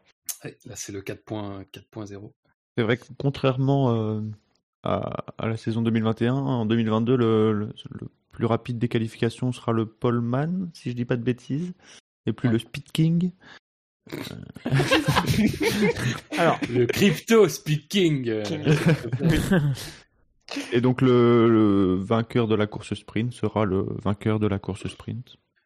Alors moi, moi, sur ma version du règlement, euh, article 41.4 alinéa A, euh, la course, la, la grille. Non mais euh, taisez-vous, Monsieur Be. La, grille, la grille de la course sera sera euh, sera publiée basée sur la, la, la- la cla- la- le classement final du, du- de la session sprint, C'est la euh, avec avec le, le pilote qui finit premier en pole position. Donc quelque part c'est le poleman.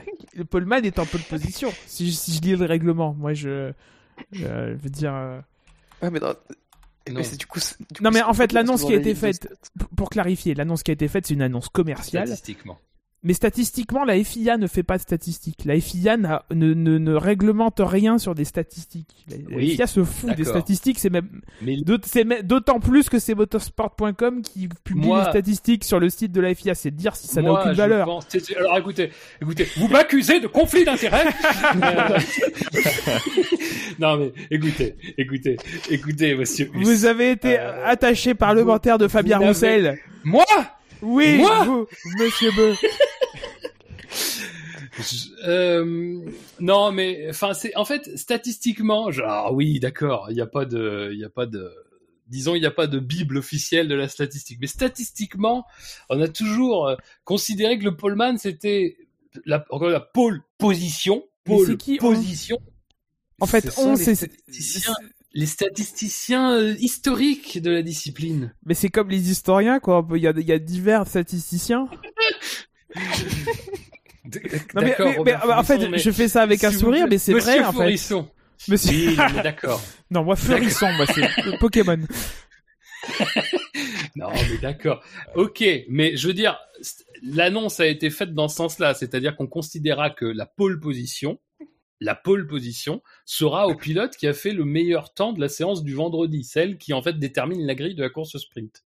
Alors c'est pas un changement énorme, mais encore une fois, ça veut dire que le poleman, celui qui serait appelé poleman dans la communication officielle du championnat, sera le pilote qui aura fait, qui partira en tête de la course sprint.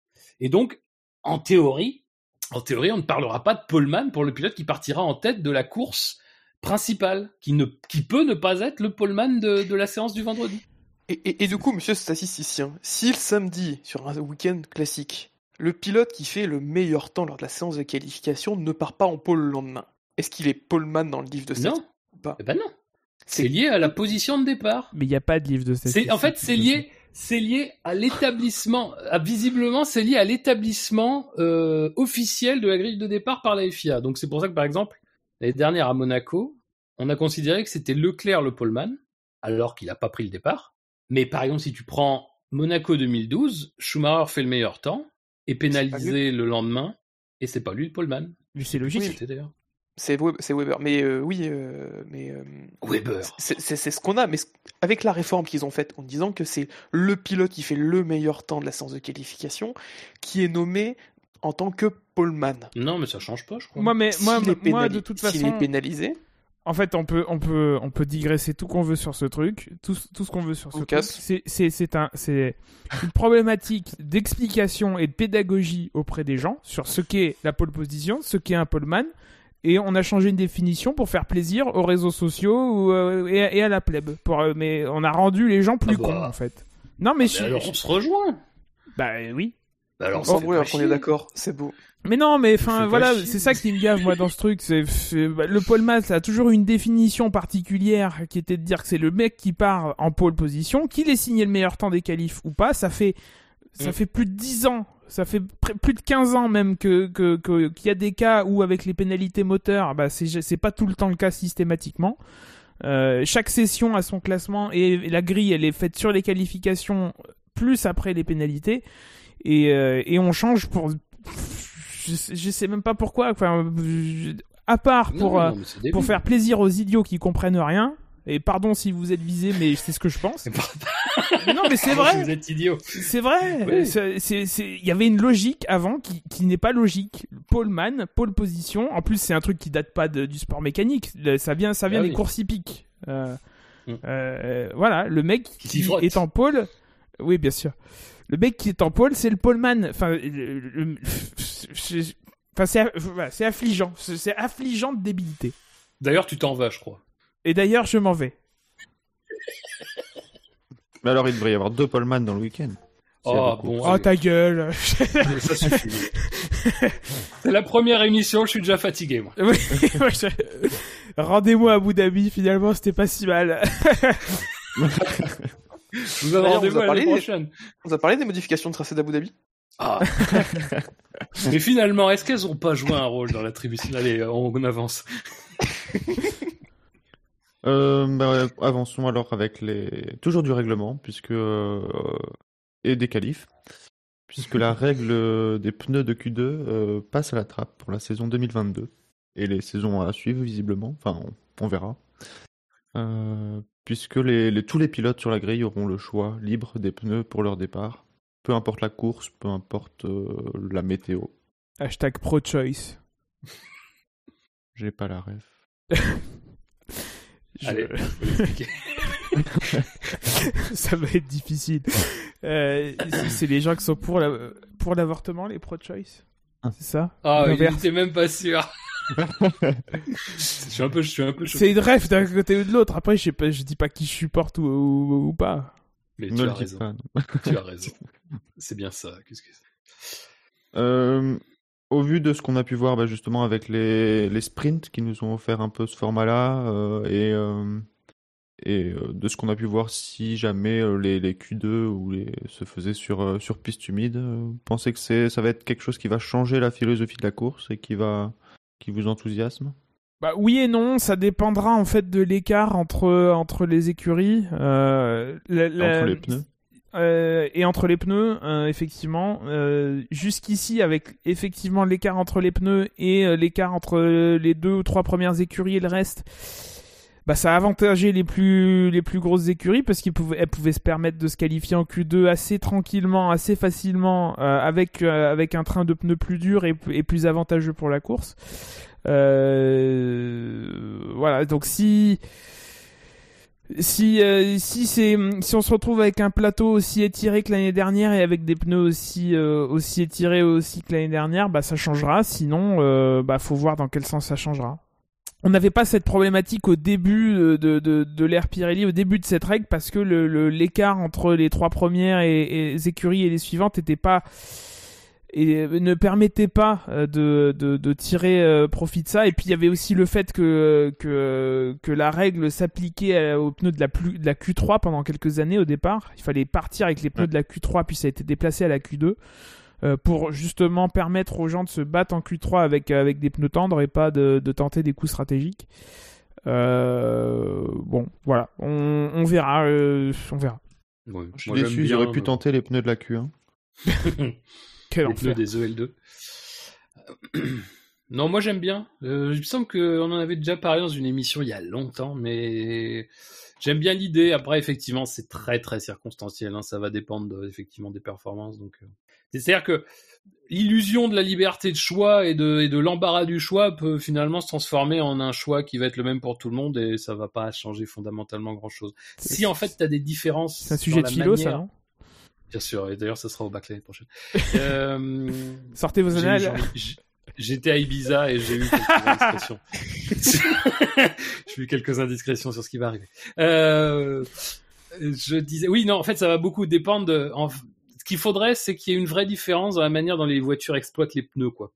Euh, parce que là, du coup, ça créerait en fait des situations dans lesquelles il serait peut-être intéressant pour certaines, justement, de tabler sur des pneus tendres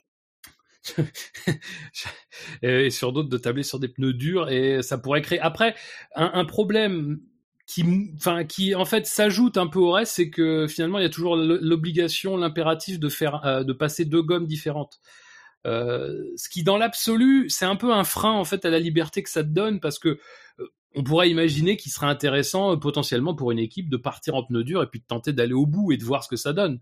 Là, il y aurait vraiment, en fait, il y aurait vraiment une possibilité stratégique, une vraie option stratégique qui s'ouvrirait. Ouais, l'option de la crevaison. pas le cas. bah non, mais Oh, peut-être, mais, si, ça mais- se tente. Peut-être, mais je veux dire, tu sais, tu- encore une fois, tu sais pas euh, exactement à quel point euh, ça peut se faire. Et aujourd'hui, en fait, ce qui interdit un petit peu, euh, finalement, d'essayer de, de concevoir, en tout cas, de régler une voiture qui, qui pourrait être économe en pneus et finalement régulière sur un long relais, ça, bon, je dis pas que c'est facile de le faire, mais disons qu'on peut tenter de le faire si on sent que c'est une de ses forces. Et ben c'est le frein, c'est le fait qu'il il- t'es obligé de t'arrêter une fois et qu'il n'y a pas beaucoup d'intérêt en fait à tenir un long, long, long relais pour faire deux tours, euh, pour s'arrêter pour deux tours quoi. Euh, donc l'un dans l'autre, moi je pense que ça va pas changer grand chose si encore une fois les performances sont, sont trop, sont, sont pas assez éloignées, pas assez proches, s'il y a pas assez de différence entre les usures quoi. Mais il y a beaucoup de concepts, hein, peut-être si on a du bol. Ça, ça nous prive quand même d'un d'un débat. Un document que- FIA et là c'est et c'est très triste. Et même peut-être de plusieurs, puisque euh, s'il y en a un qui flingue son, son train de, de Q2, ben, euh, il n'y aura plus de débat sur le, le fait qu'il puisse changer ou pas. Et ça, c'est triste. C'est vrai. Si vous n'avez rien d'autre à rajouter, dernier point réglementaire euh, avec les réprimandes. Euh, J'avoue que j'ai pas trop regardé parce que ça m'a un bon peu énervé. Euh, on passe de 3 à 5. On, déjà qu'on n'osait pas en mettre 3, alors 5, on n'y arrivera jamais. Ah oui? Voilà. Bah, euh, bah, j'ai je suis passé à côté de ça. euh, Voyez-vous. On faudra 5 réprimandes pour avoir euh, toujours 10 places sur la grille. Et, euh, et je pense que ça reste des réprimandes euh, liées à, à la conduite et pas des réprimandes qui peuvent être données Oui. pour des raisons extrasportives. Oui, oui, oui, c'est ça. Ils ont juste changé le nombre euh, de 3 à 5. Je l'ai sous les yeux là, de 3 à, à, à 5. C'est Mais il n'y tout. avait Le pas reste reste- possibilité de. Il n'y avait pas un quota, genre euh, deux, deux pilotages, une non-pilotage? Non, non, la, pénalité de 10 pilotage? places, je cite euh, une traduction approximative car en direct de, de l'article, la, la pénalité de 10 places sera uniquement imposée si au moins 4... Ah oui, non, non, c'est toi qui as raison finalement. Ah, Si au moins 4 de ces réprimandes sont, euh, concernent des, des, hum, des infractions sur le pilotage. oui. Donc ça passe de Non, 2 mais je à suis pas 4. étonné. Je suis pas étonné, j'ai souvent raison. Oui. Alors moi je le suis. Non, ça passe, ça passe de 2 à 5, donc 4 minimum pour le pilotage. Non, ça passe de 3 à 5. Ah oui, ça de te 3 à passe de oui. 3 à dont 2 pour le pilotage à 5 dont 4 pour le pilotage. C'est bon pour tout le Sinon, monde il y a combien de double headers dans cette année 2022 Oh ta gueule. Henri Krasuki. Toi, va, va faire tes mugs là et arrête de faire chier. Mug à culpa. Euh, on, si, si ça vous inspire pas plus, on parlait de quotas. euh, la transition est toute trouvée, puisque le, le circuit of the Americas Oh, euh, très bien. euh, a signé un nouveau contrat avec la F1. De, Je l'ai jus- Non. Ah oui, Quota, oui, ça y est, c'est bon. Oh Pardon, excusez-moi. Ouais, c'est vrai que tu ferais mieux de partir. fantastique, non mais fantastique. Bravo Quentin. Merci. Bon, Elle est très sous cotasse, mais elle est, elle est- elle est bien. d'accord. Donc jusqu'en 2026 pour le quota. Euh, globalement au niveau du circuit, pas mal de longs contrats puisque Bahreïn a renouvelé jusqu'en 2059. 36 ou 37. Non mais c'est vrai. euh, Les mecs qui 2036, oui. Oh, salut Euh, Jackie d'ailleurs, évidemment. 36. 2036 Bien ou sûr. 2037. 37. 36, Oui, 37. 2036 avec une année Arrobase. en, en option, c'est ça.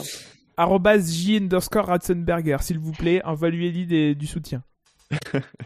Euh, Est-ce que c'est pas une nouvelle habitude de signer des, des longs contrats comme ça avec les circuits? Ça dépend lesquels, hein, avec le Paul Ricard, euh, pour signer sur 15 ans, euh, je suis pas sûr. Hein. Oui. hum. c'est vrai. C'est une très bonne analyse. Oui, bah après, je pense que la F1, elle essaie de capitaliser sur euh, l'espèce de popularité euh, qui se dégage, quoi.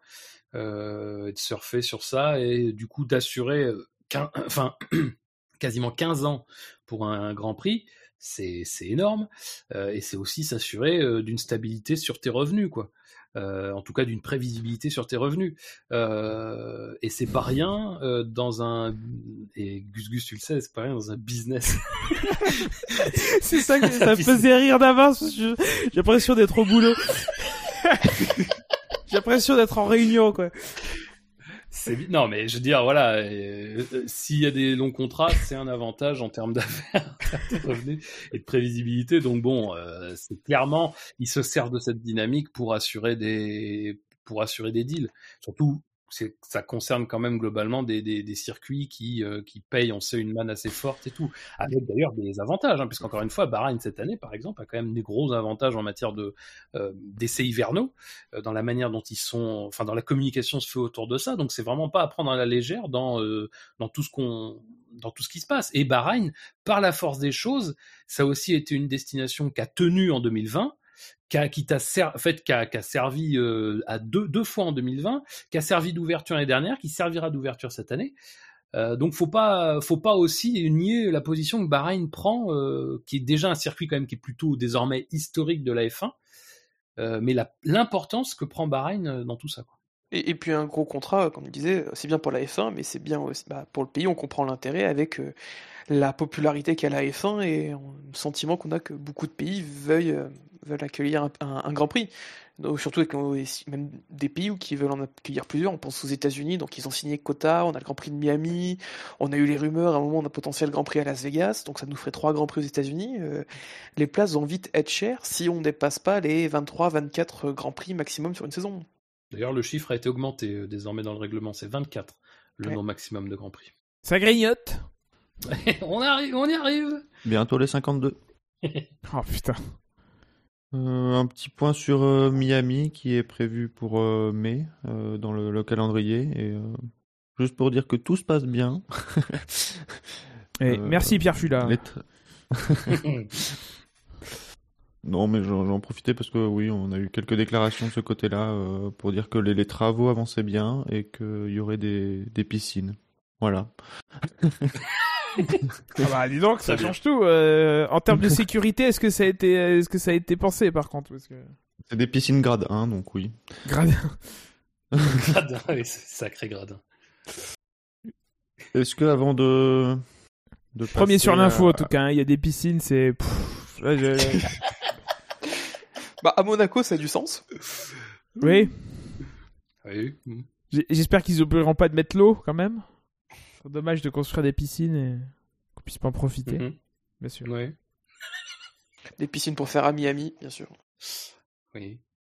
Quentin, c'est là qu'on enchaîne généralement. Quentin, il C'est le moment. sombrer On compte sur toi là. Là, il faut Non, faire oublier les 30 dernières secondes. Là, c'est il faut c'est c'est le moment, faut y aller là. Faut envoyer du pâté. Moi, généralement, ma, ma technique, c'est la technique du silence. Oui, mais c'est coupé au montage ça. Le problème avec ça. Euh, eh bien, enchaînons avec euh, des, des monoplaces 2022 qui, qui se dévoilent. Alors, sans empiéter sur euh, Miss Monoplace, La Ferrari. parlons un dire. peu de, de ce qui nous de ce qui nous a été donné de voir. Donc, euh, présentation. On a tout- vu toutes les monoplaces. Enfin, alors, attendez. Pouah, On a vu. allez, ça Non. commence à dire des Gus. Gus. Oh là là là là. On a vu. On a Souvent, rejaillir le feu. On a eu pas toutes les présentations, mais on a vu presque toutes les voitures et presque toutes les livrées, mais pas toutes les livrées et pas toutes les voitures. Nous enregistrons le 21, euh, 21 février, c'est important. Oui. Ou alors il y a les voitures qu'on a vues, mais c'est des voitures qu'on a vues passer très vite, donc les photos sont floues et on sait pas vraiment si c'est les vraies voitures ou pas. Donc globalement, euh, petit retour sur les présentations. Je retrouve juste. Donc Ask a présenté une, euh, une voiture qui n'est pas celle qui a roulé, dans une livrée qui est celle plus Oui, ou moins qui a roulé. Ils avaient prévenu, hein, ils avaient dit que c'était un stade précoce de développement, ce qu'ils avaient. Ouais, ils avaient prévenu qu'ils se foutaient de notre gueule. Au moins, eux, c'est c'est Maneur, quoi. Oui, ils avaient prévenu. Maneur Grand Prix, évidemment. Oui. Red Bull qui a présenté une livrée. Non, non, non, non. Ils ont présenté la RB18. Attention, Red ils ont pas Bull présenté qui- la livrée. Voilà, n'en démord pas, c'est- il s'agit de la RB18. Ce n'est pas du tout, du tout, un des modèles standards de, de- de la FOM repeints euh, à leur couleur. Le- Et re-repeint le- et trois jours plus tard pour annoncer un nouveau sponsor. Le, le, le, le nom complet de la voiture, c'est RB18. Le titre 2021 n'est pas terni. C'est la Rose Brown. c'est la Rose Brown 18. oui, c'est vrai. Oui. Euh, L'Aston Martin a été présenté euh, autant la voiture que, que la livrée. Il y a des petites différences quand même. Ouais.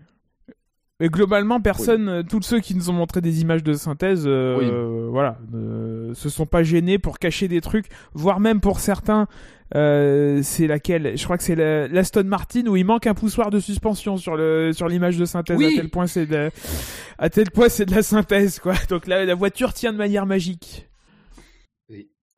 Euh, et donc, euh, finalement, la seule livrée qu'on n'a pas encore eue, c'est la- l'Alfa Romeo. Mais on a vu la voiture en piste euh, sous une livrée camo. Et donc, euh, la vraie livrée devrait être présentée le 27 février seulement. Tout va bien puisque c'est avant les, les essais de pré-saison officiels. Mais camo Euh, comme le ch- comme le chat de Bibi chez Dino. Vous même pouvez dans nos suivre podcasts, il- a- arrobase Kabunaya. Voilà, vous pouvez suivre les chats de, de nos amis. Ils ont un compte Twitter. Il n'a pas tweeté depuis euh, plus d'un an, mais depuis. Voilà. et donc, il va euh, bien.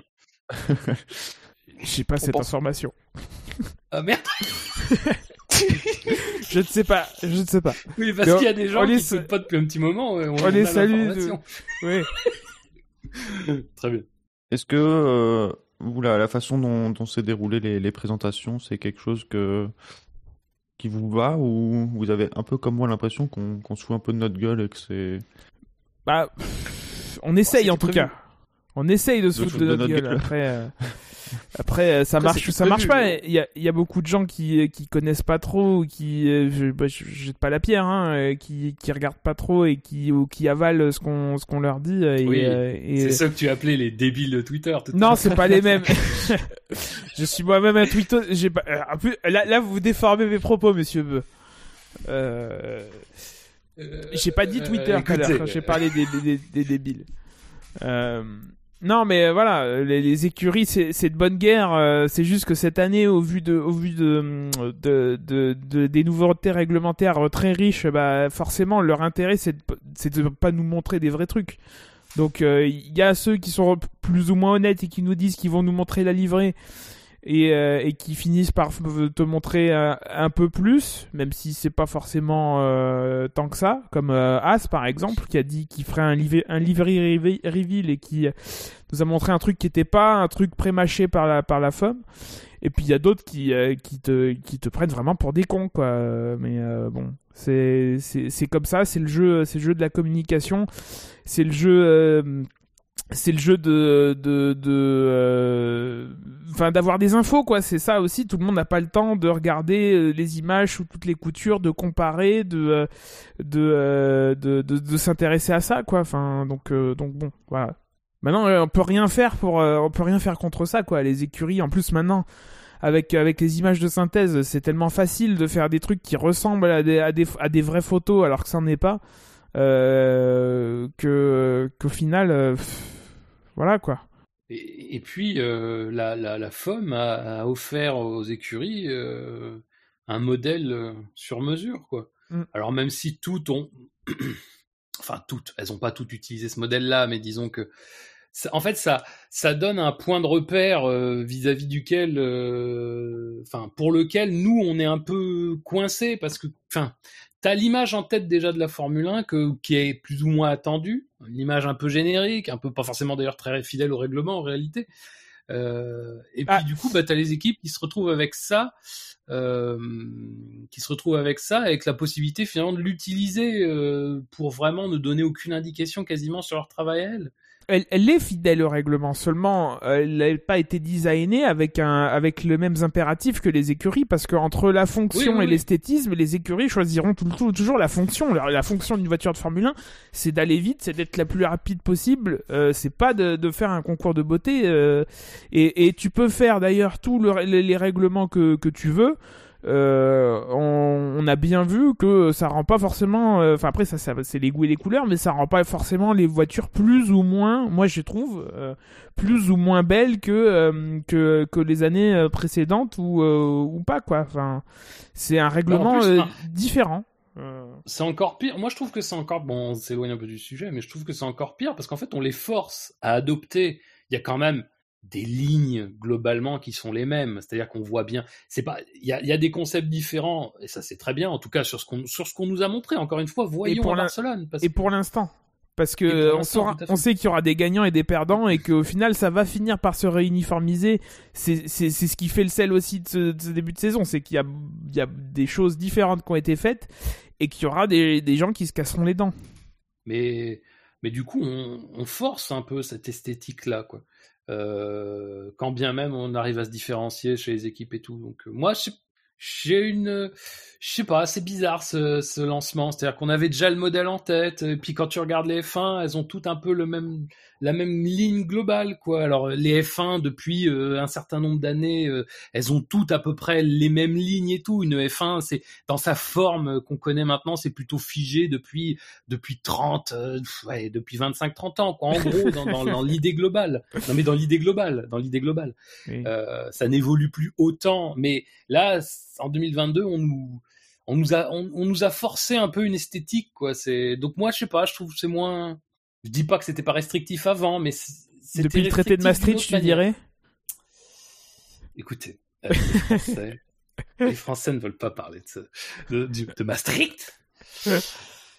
non, mais voilà, je suis pas, je suis pas très fan de ça, moi, de, de cette esthétique forcée, quoi. Ah, c'est ça, surtout que c'est la première fois qu'on a autant vu le concept euh, bombardé à toutes les sauces. À chaque fois, euh, pour communiquer, pendant six mois depuis qu'ils l'ont présenté à Silverstone, on a l'impression qu'on voyait presque chaque semaine sur la communication officielle de la F1. Mais ils l'ont présenté à Silverstone, mais, ça, mais encore une fois, cette présentation, c'était la troisième présentation, d'un, de, la troisième communication autour d'un truc. C'était la troisième fois qu'ils montraient des images. Euh, donc ça remonte à plus loin encore. Alors effectivement, ah, les premières images, c'est euh, c'est le mock-up qu'on a où on a les voitures à l'envers sur le circuit de Daytona, qui date de début 2019. Ouais, voilà, c'est effectivement. donc ça, ça fait ça fait trois ans. Alors oui, il y a eu il y a eu le Covid, il y a eu le report d'un an, euh, mais ça fait euh, ça fait longtemps qu'on qu'on J'allais dire qu'on nous bâtit, mais je veux pas critiquer parce que moi c'est un truc qui m'a énormément, c'est ce qui me, c'est ce qui me maintient en vie, on va dire sur la sur la passion de la Formule 1. euh. Non mais bon, c'est, euh, toute proportion gardée bien sûr, euh, mais euh, mais c'est ce qui maintient ma ma passion euh, depuis depuis Abu Dhabi, c'est l'idée de se dire ah, il va y a- ça va changer, il y aura des changements. euh, euh, parce que le reste, bon, ça, c'est un peu, ça laisse un peu à, dési- à désirer, quoi.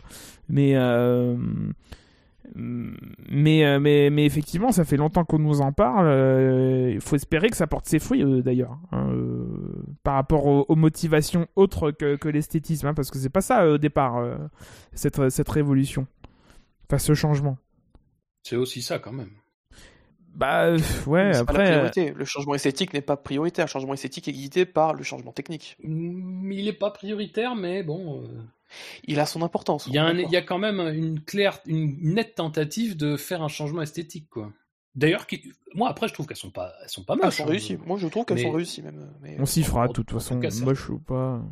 Oui, oui, non, mais ça, mais D'habitude. après, de toute façon, ça c'est clair. euh, encore une fois, on s'est adapté à beaucoup de choses. hein. Mais bon, je, je pense pas que la- l'ambition esthétique soit à négliger dans ce qu'ils ont fait. hein. C'est sûr, mais je pense que c'est plus après l'ambition esthétique est plus guidée par les livrets en fait.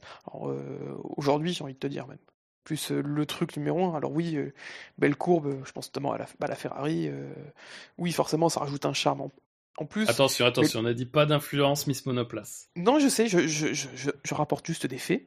Euh, De toute façon, t'as Euh, dit Miss Monoplace à chaque monoplace que t'as vu, Tom. Donc, euh, Non, je l'ai dit, j'en ai dit pour Écoutez, une sous écoutez. réserve d'une autre. Allez voir mes tweets, tout est clair. Ah, mais t'es un idiot de Twitter aussi, je... pardon. Mais oui. Augus Gus, selon toi, euh, quel est le meilleur concept alors? Bah, c'est une question. oui, parce que bien sûr, on fait de la CFD avec les yeux et les photos. Ouais, c'est c'est comme ça Bah qu'on oui. qu'on reconnaît une vraie voiture. Euh... Fab- Mais ça, Fab c'est a dit qu'il sentait ça, bien certains formidable. trucs, donc euh, Non mais Non mais parmi les dérives aussi de, de, de tout ce qu'on a eu, vu, c'est que les, des gens très sérieux se sont basés sur ce que les écuries ont bien voulu nous montrer, genre la As, euh, dont on a vu aujourd'hui, qui ressemblait absolument pas sur les premiers euh, clichés, euh, sur les premières images de synthèse publiées par, par c'est l'écurie. la même, c'est la même. Oui, oui, bien sûr, c'est la même. ouais, bien sûr. Euh, et, euh, et, et au final, c'est, enfin, des gens essayent d'en tirer des conclusions. Non, on, on- les vrais trucs, euh, les vraies conclusions qu'on peut tirer, c'est les, c'est les chronos, euh, c'est les chronos quoi. Et encore, mais, enfin bon, on va pas repartir sur les essais privés et les enseignements qu'on peut en tirer, mais les vraies conclusions qu'on peut tirer de, de, de, de, photos, euh, bah, c'est pas grand chose, quoi. Il faut avoir en face de soi des, des, des, des, simulations euh, et réaliser avec des modèles. euh, euh, avec des modèles réalistes euh, et pas euh, et pas euh, copiés en 3 secondes à la moire moelleux pour pour en tirer des, conclusions quoi. Il faut vraiment être un, ingénieur aérodynamicien qui a, qui a qui a accès à des logiciels qui permettent de simuler des trucs plutôt plutôt que de dessiner trois flèches sur un schéma enfin il y a peu de crédit à accorder à, ce genre de discours moi je trouve. C'est plus euh, ouais je, je je sais pas enfin faut faire parler Les- quoi c'est les, les ar- après, il y a, il y a des articles techniques qui se contentent de, de en fait, d'expliquer euh, ce qu'on voit, qui ne, qui ne vont pas chercher plus loin euh, que ça. C'est-à-dire qu'on explique comment, enfin, comment on a, on a, on a dessiné ça et a priori pour quel but on se, on se borne à ça et pas à dire est-ce c'est un meilleur concept que ça ou ça, puisqu'on n'en sait rien justement. Mais il y a des gens qui vont Euh, plus loin ça, que ça. euh, Ouais, je... Voilà, c'est ça que. Oui, je non, mais dis, je sais bien, mais c'est pour ça que je- les gens sérieux en général, ils se contentent d'analyser ce qu'ils voient, ils ne font pas de prospective qui est impossible, quoi. Les gens sérieux font des articles sur l'effet de sol. Oui, c'est vrai. Non, pardon. Les gens que sérieux aident à écrire des articles sur les sur l'effet de sol. Moi, j'ai rien compris, c'était mal fait. bah, en même temps, c'est sûrement des idiots de Twitter qui ont fait ça, donc. euh, je- j'ai pas lu, c'est trop long. TL. Trois lignes, euh, c'est trop. TLDR, oui, bien sûr. Bon, sinon, un pronostic pour le champion 2022. Ferrari, ouais. Bien sûr. Les pontons creusés Ah bah, on a vu en 2011 avec McLaren que ça gagnait, ça, je veux dire. euh. Ah putain. Alors oui, mais euh, oui, bon. Attendez, en 2011. Oui, mais il y avait des difficile. V8, enfin, c'est pas la même chose. euh. 2011, c'est pas la saison où genre ils ont un système de d'échappement hyper. Oui, la pieuvre. euh, ils le changent. à- Il le change juste avant. Melbourne et, Oui, euh, Et ça marche. et ça marche. Enfin, elle est meilleure. Elle est meilleure. Et, euh, et- Oui, enfin, ils étaient vraiment à la ramasse. J'ai lu un article. McLaren a publié des trucs euh, quelques années après hein, là-dessus, et euh, visiblement, ils étaient vraiment à la ramasse avec ce concept. Et dès qu'ils l'ont enlevé, ça marchait mieux. Ouais, ouais, ouais, non, mais c'était pas. Ouais, c'est pas une légende. Sur les monoplaces 2022, euh, première impression du côté pilote, notamment de chez Williams, mais pas que, c'est le, le manque de visibilité dû au- aux, roues euh, un peu plus grandes et surtout et aussi pardon aux, aux petites ailettes. Je sais pas comment exactement ça va Les s'appeler. flasques. non, les flasques. Non, non, c'est pas les flasques. Les flasques, c'est. Ivrogne, poivreau.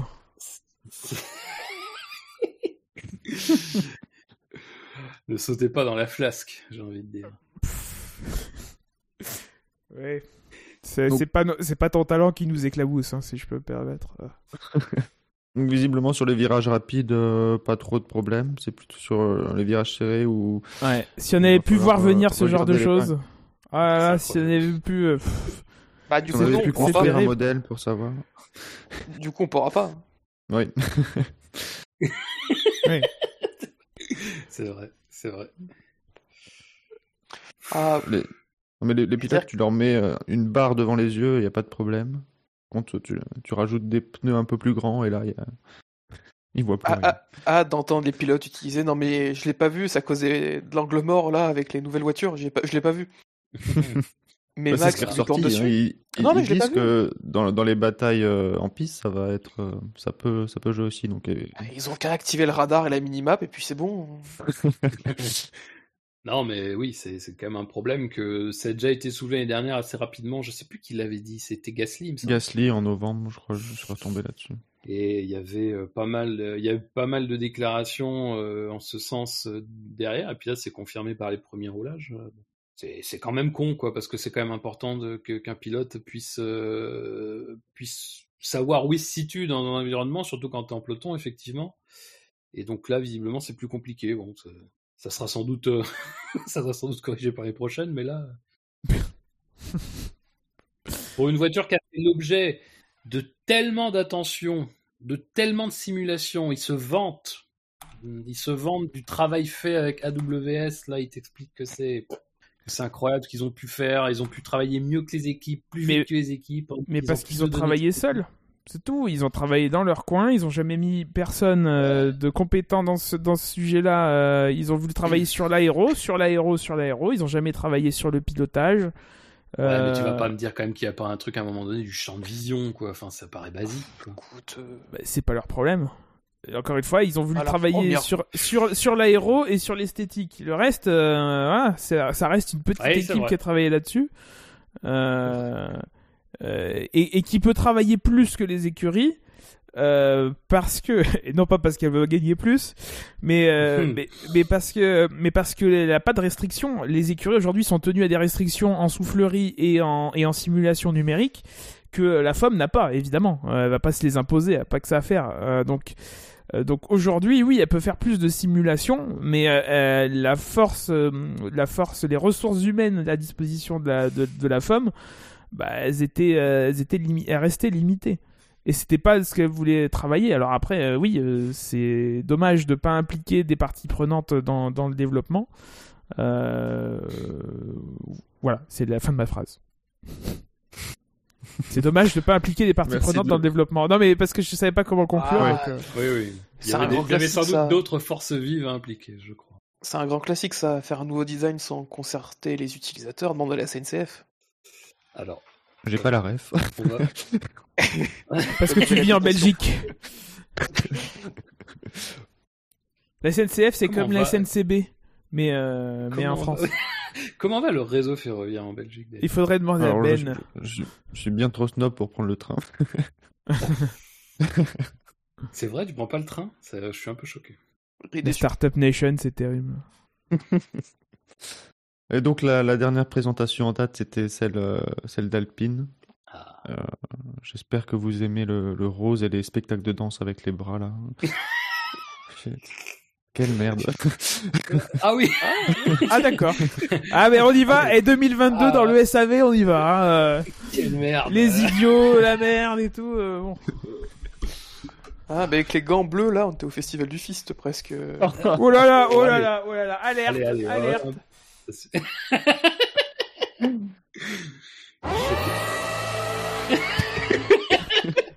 La décence a disparu. Ouais, c'est ça.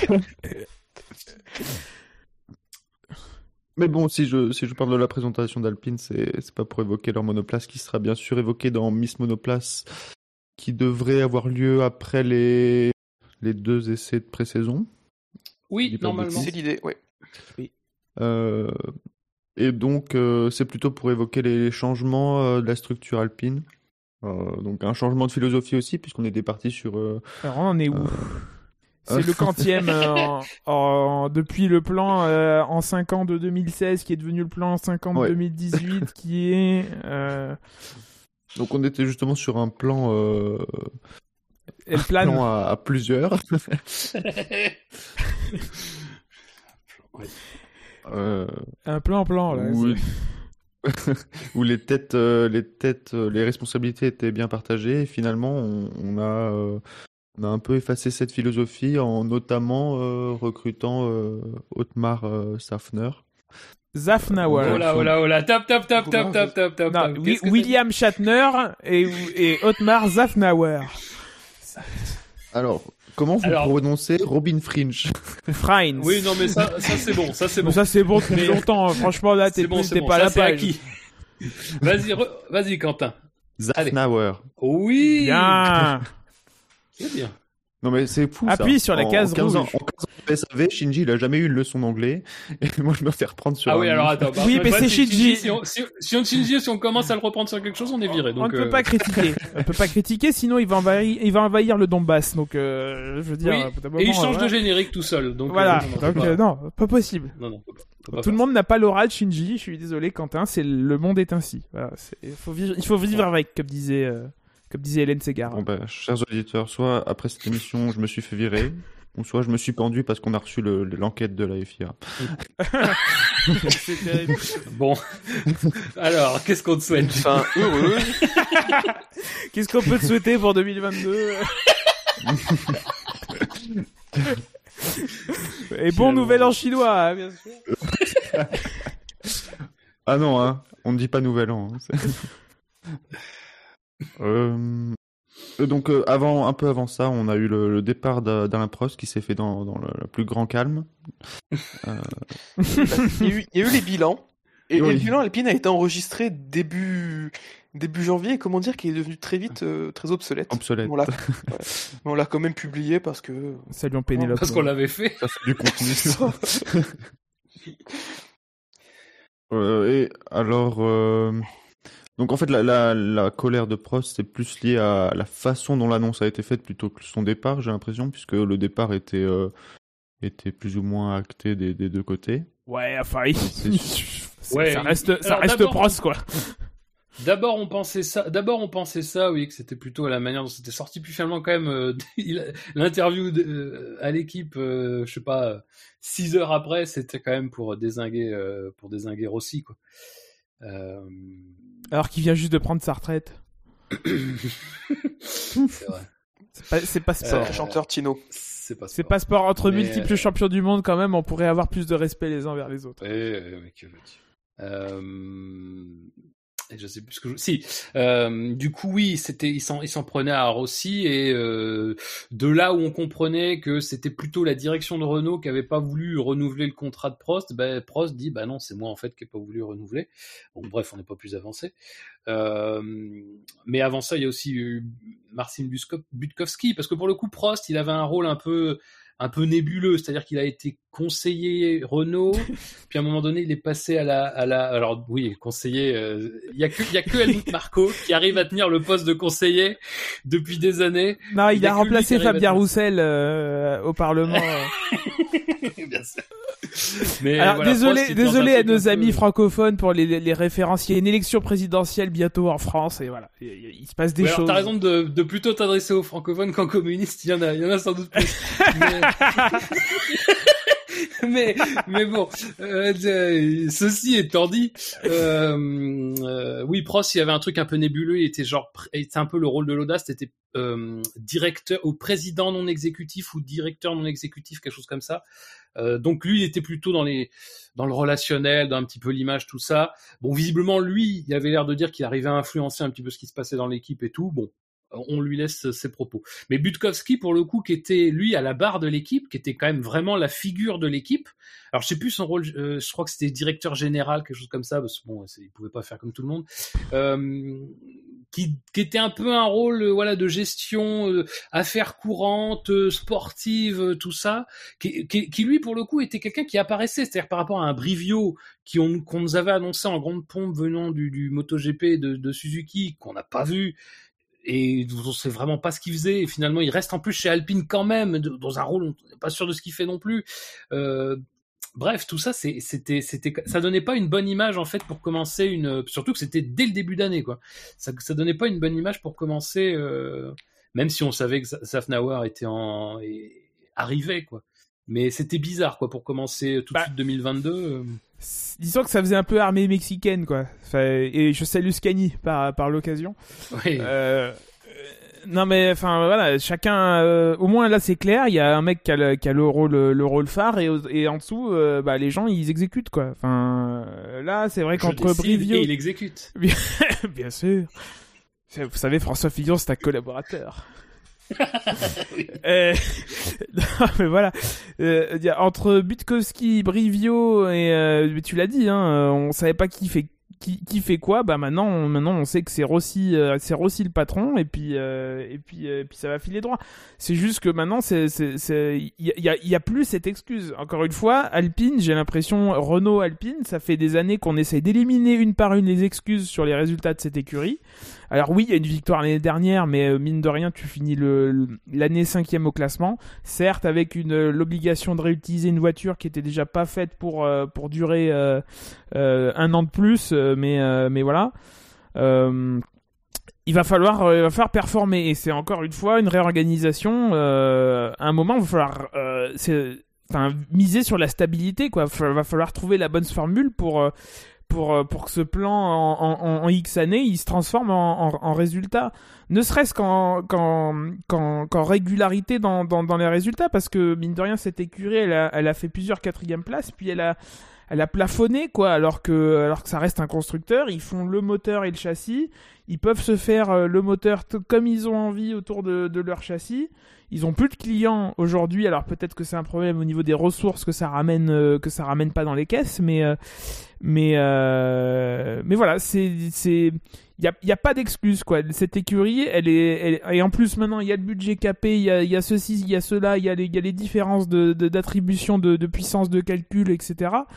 Euh, maintenant, va falloir que ça marche, quoi. Euh, il y a vraiment plus d'excuses, ou alors on, ou alors on considérera que que le que Rossi est un incompétent et que et c'est ce sera au suivant de, de, de prendre la suite et d'essayer à son tour de, de faire quelque chose de, de, de cette écurie, quoi cette écurie qui, enfin, en plus, euh, paradoxalement, du temps où, c'était Lotus, où elle était exempte financièrement, elle faisait des résultats. Il euh, y, a eu quelques victoires, il y avait des, une lutte régulière pour le podium. Euh, c'est pas, bon, c'était un autre temps. Euh, voilà, je se faire des amis en France. Ouais, bah, c'est pas de notre faute. En plus, les discours sont quand même un peu alors bon, je sais bien qu'il faut pas trop lire, euh, faut pas trop lire de choses dans les discours, euh, surtout dans une période de révolution réglementaire, mais il y a un peu un côté, euh, on privilégie, enfin, on, assume le choix, par exemple, de, privilégier la performance à la fiabilité. bon, alors, pourquoi pas Je veux dire, c'est une orientation, ça veut dire beaucoup de choses, ça veut dire, ça, ça veut tout et rien dire, mais bon, c'est étonnant comme discours. Puis surtout là, là aujourd'hui, le discours était très minimum la cinquième place Ouais. Euh, ouais, quoi, pour ce que vous avez fait l'année dernière, quoi. bon, oui. Dire, je demande pas à ce qu'ils vise le titre, mais mini, cinquième place, c'est un minimum. Ouais, bah, ouais, d'accord. Euh, ça nous avance à quoi? Euh, En gros, euh, l'important c'est pas le point de départ, c'est le point d'arrivée. C'est les trois points. Ouais, ouais, bah c'est ouais, c'est d'accord, ok. Donc le point de départ, c'est quoi C'est 2022 C'était 2016, 2018 euh, Enfin bref, c'est moi je trouve que c'est pas hum, c'est pas c'est c'est pas très réjouissant tout ça. J'espère me tromper, hein, j'espère me tromper parce que ça serait bien que ça serait bien qu'Alpine euh, arrive à quelque chose quoi et ne, ne, stagne pas dans cette espèce de ventre mou dans lequel ils ont semblent se complaire là.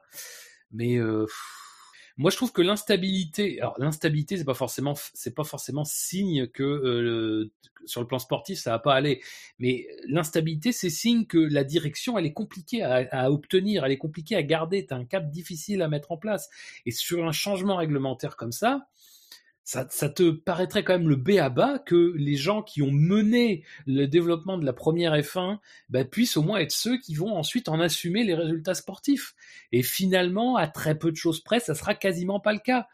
Euh, Rossi, alors oui, Rossi, il est à la barre de l'équipe, il est clairement le chef. Mais Rossi, c'est pas le directeur de l'équipe, quoi. C'est Rossi, c'est le directeur de l'équipe, ça va être Zafnauer, qui, lui, n'aura pas euh, finalement de, de, enfin, on, connaît ce genre de scénario où le mec arrive et en fait, euh, si ça va mal, il va dire ouais, bah c'est un travail qui a été fait euh, l'année dernière, mais l'année prochaine vous verrez. Euh. C'est de la faute d'Éric Boulier.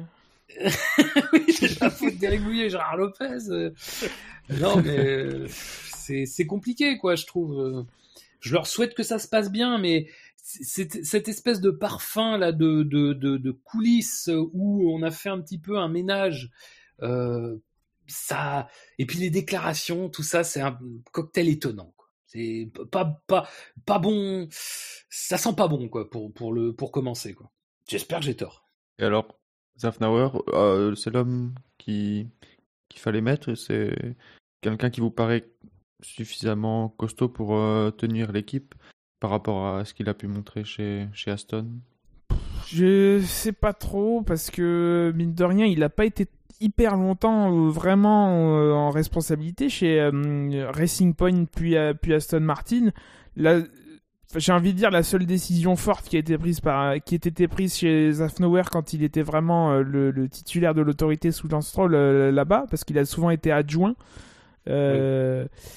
C'est, c'est, probablement le fait de se baser sur la Mercedes pour, pour faire la monoplace de 2020 quoi. Euh, et du coup, bah, ça a rendu. Alors, il y a eu ça a provoqué quelques, quelques difficultés, mais euh, mais mais euh, mais à part ça, quand on voit la saison 2021 d'Aston Martin, bah, après c'est pas lui qui fait les voitures, mais mais avec avec les ressources de, de l'écurie qui commençaient à arriver, est-ce qu'on était en droit d'attendre aussi peu d'Aston Martin? Je je pense, je pense, je pense pas. Après, tout le monde peut pas être troisième du championnat. Hein. On, est, on, est, bien d'accord. et puis c'est compliqué parce que ils, ont le pari, euh, le pari 2020, c'était de tenir une saison avec cette voiture euh, euh, repompée Mercedes. c'était pas de tenir deux saisons avec un changement réglementaire qui était quand même un peu plus important que ce qu'on a voulu bien, que ce qu'on a bien voulu annoncer. Quoi. Je suis pas sûr que ce soit vraiment représentatif 2021. Quoi. Après, on était dans une situation similaire aussi chez Alpine, qui était euh, la 521, c'était une évolution de, de, la motoplace mm. de 2019. Ouais, mais elle était low rake, avec peu d'inclinaison ah, bah sur l'avant. C'est pour ça. Euh, mm. Oui, après c'est compliqué de juger, euh, juger si c'est l'homme de la situation, quoi, parce que effectivement, comme dit Gus Gus, ça, enfin, du temps de Malia chez Force India, c'était quand même c'était plutôt Fernley d'ailleurs qui avait la main de ce côté-là. Donc c'est Robert Fernley, euh, ouais. Bah, après, il a toujours été. Bon, il a, il a, faut pas non plus. Il a été dans l'équipe qui a été quand même, qui a connu des succès en dépit de moyens euh, limités. Bien sûr, bien sûr, bien sûr. Mais bon, oui, est-ce que ça fait de lui un bon leader? Bah, bah, en fait, on le verra en fait un petit peu là, quoi. C'est pareil parce que euh, là, on sort quand même d'une situation chez, chez, chez Alpine, chez Renault, où c'est pas, où finalement c'est pas facile. On, on, autant, enfin aussi décrié qu'Abitbull était, il était quand même, il incarnait déjà plus un leader que finalement ce qu'on a eu l'année dernière, du fait de la confusion dont on parlait tout à l'heure. Donc le, rôle, de toute façon, quand il en a parlé aujourd'hui, même si encore une fois c'est vraiment, c'est des opérations de com et tout, donc euh, faut, faut, faut pas non plus y lire trop de choses, mais quand il a parlé aujourd'hui, il y avait ce discours qui était plutôt centré sur euh, le team building, quoi, le, le, le- la construction de l'équipe, cette espèce de, d'ailleurs, cette espèce. Ah. Est-ce qu'il y aura un séminaire? Est-ce qu'il y aura, il y aura, il y aura du kayak, j'entends. Euh, donc, euh, attention Putain, quand même. Et tellement- peut-être paintball Mais non, si mais c'est euh, le vrai. CE le permet. C'est tellement ça. non mais, euh, Tournoi de ping-pong à le- 18h. ils ont installé un baby foot dans la salle de. Et, euh, à Enstone, pas à Viry parce que c'était trop compliqué. Euh, non, mais en fait, c'est un truc qui, qui va être important. Et dans, dans son discours à lui, c'est quand même assez révélateur que finalement, ce dont il parle lui, après, il peut pas faire tellement autrement, mais c'est révélateur qu'il en parle quand même. De dire que l'important, c'est finalement de travailler autour de l'équipe, de la construction de cette équipe, de la mise en place de cette équipe. Encore une fois, moi, je trouve que c'est pas très rassurant parce que ça veut dire que mm, du peu qu'il a vu, il a constaté qu'il fallait faire ce travail. Et, et finalement, il, se sent suffisamment légitime pour déjà en parler. Après, je me trompe peut-être, encore une fois.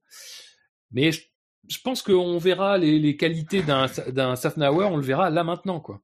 Euh, ou pas. Hashtag. Voilà.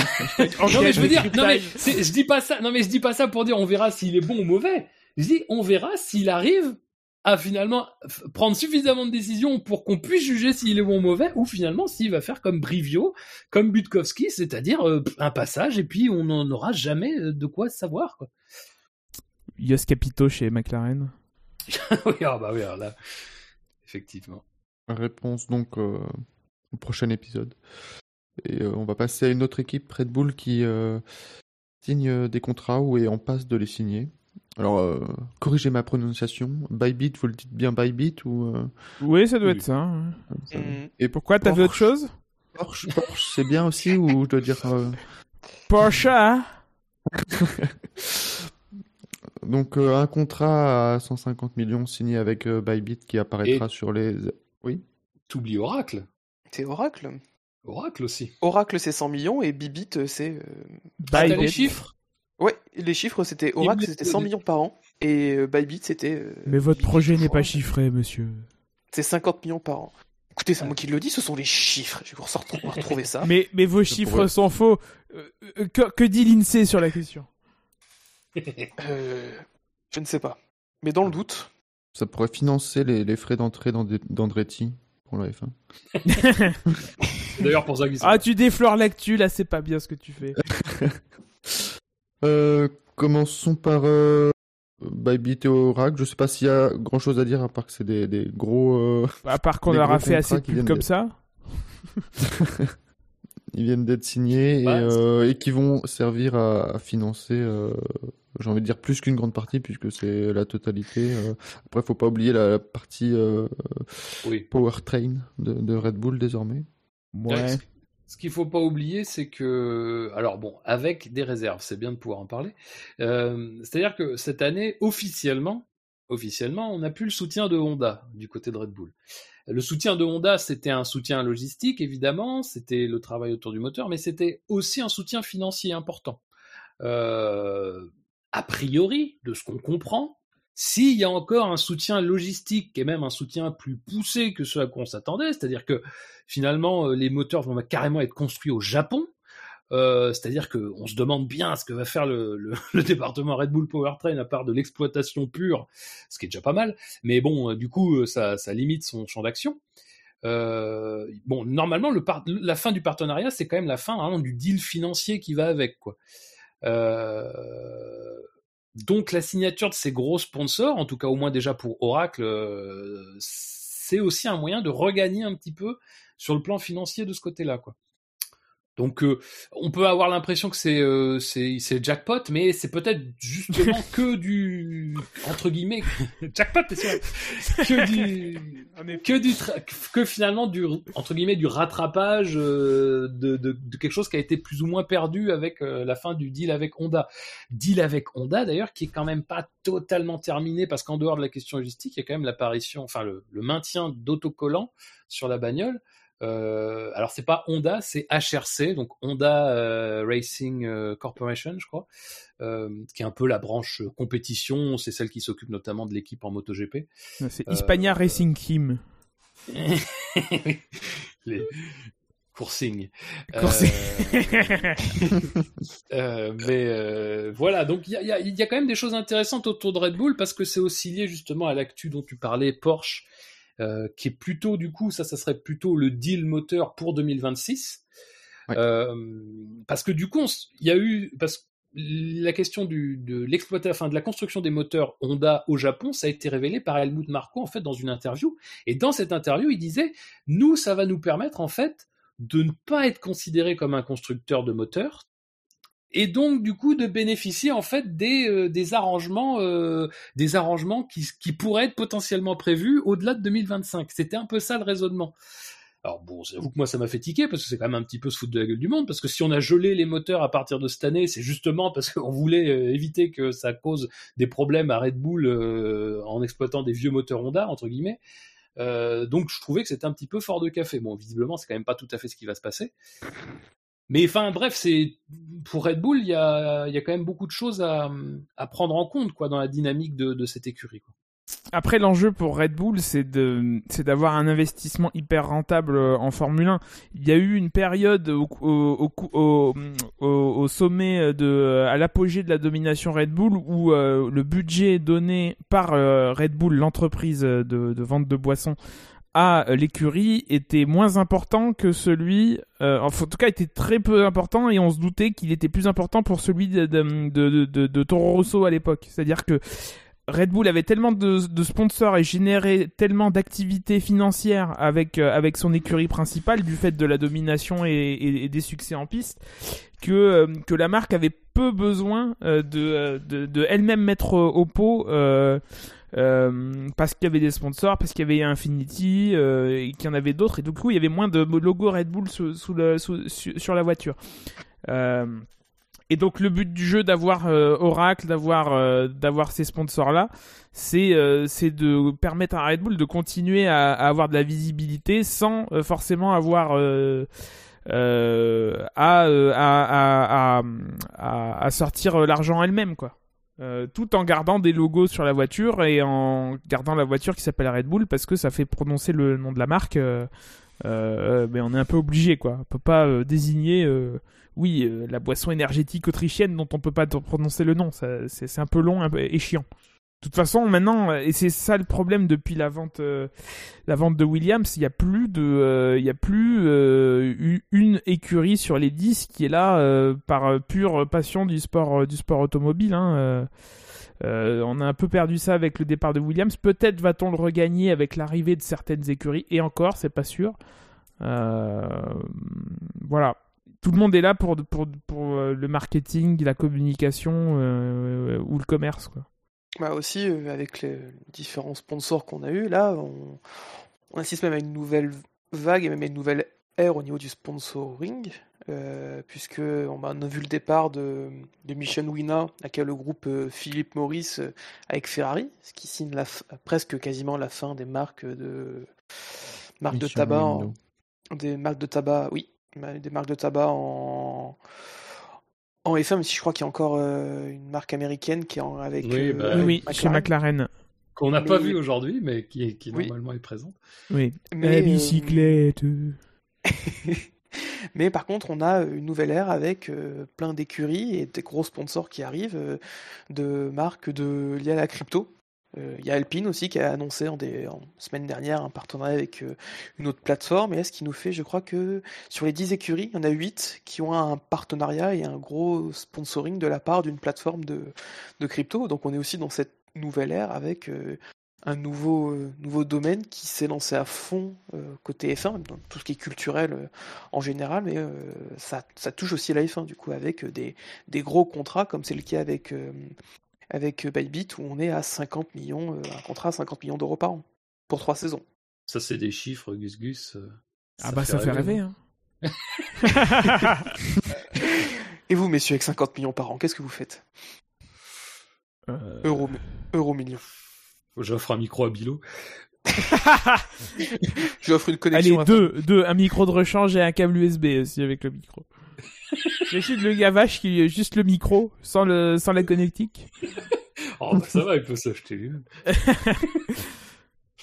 Moi, j'achète un, un voyage Un huitième titre à Lewis Hamilton. qui part très loin.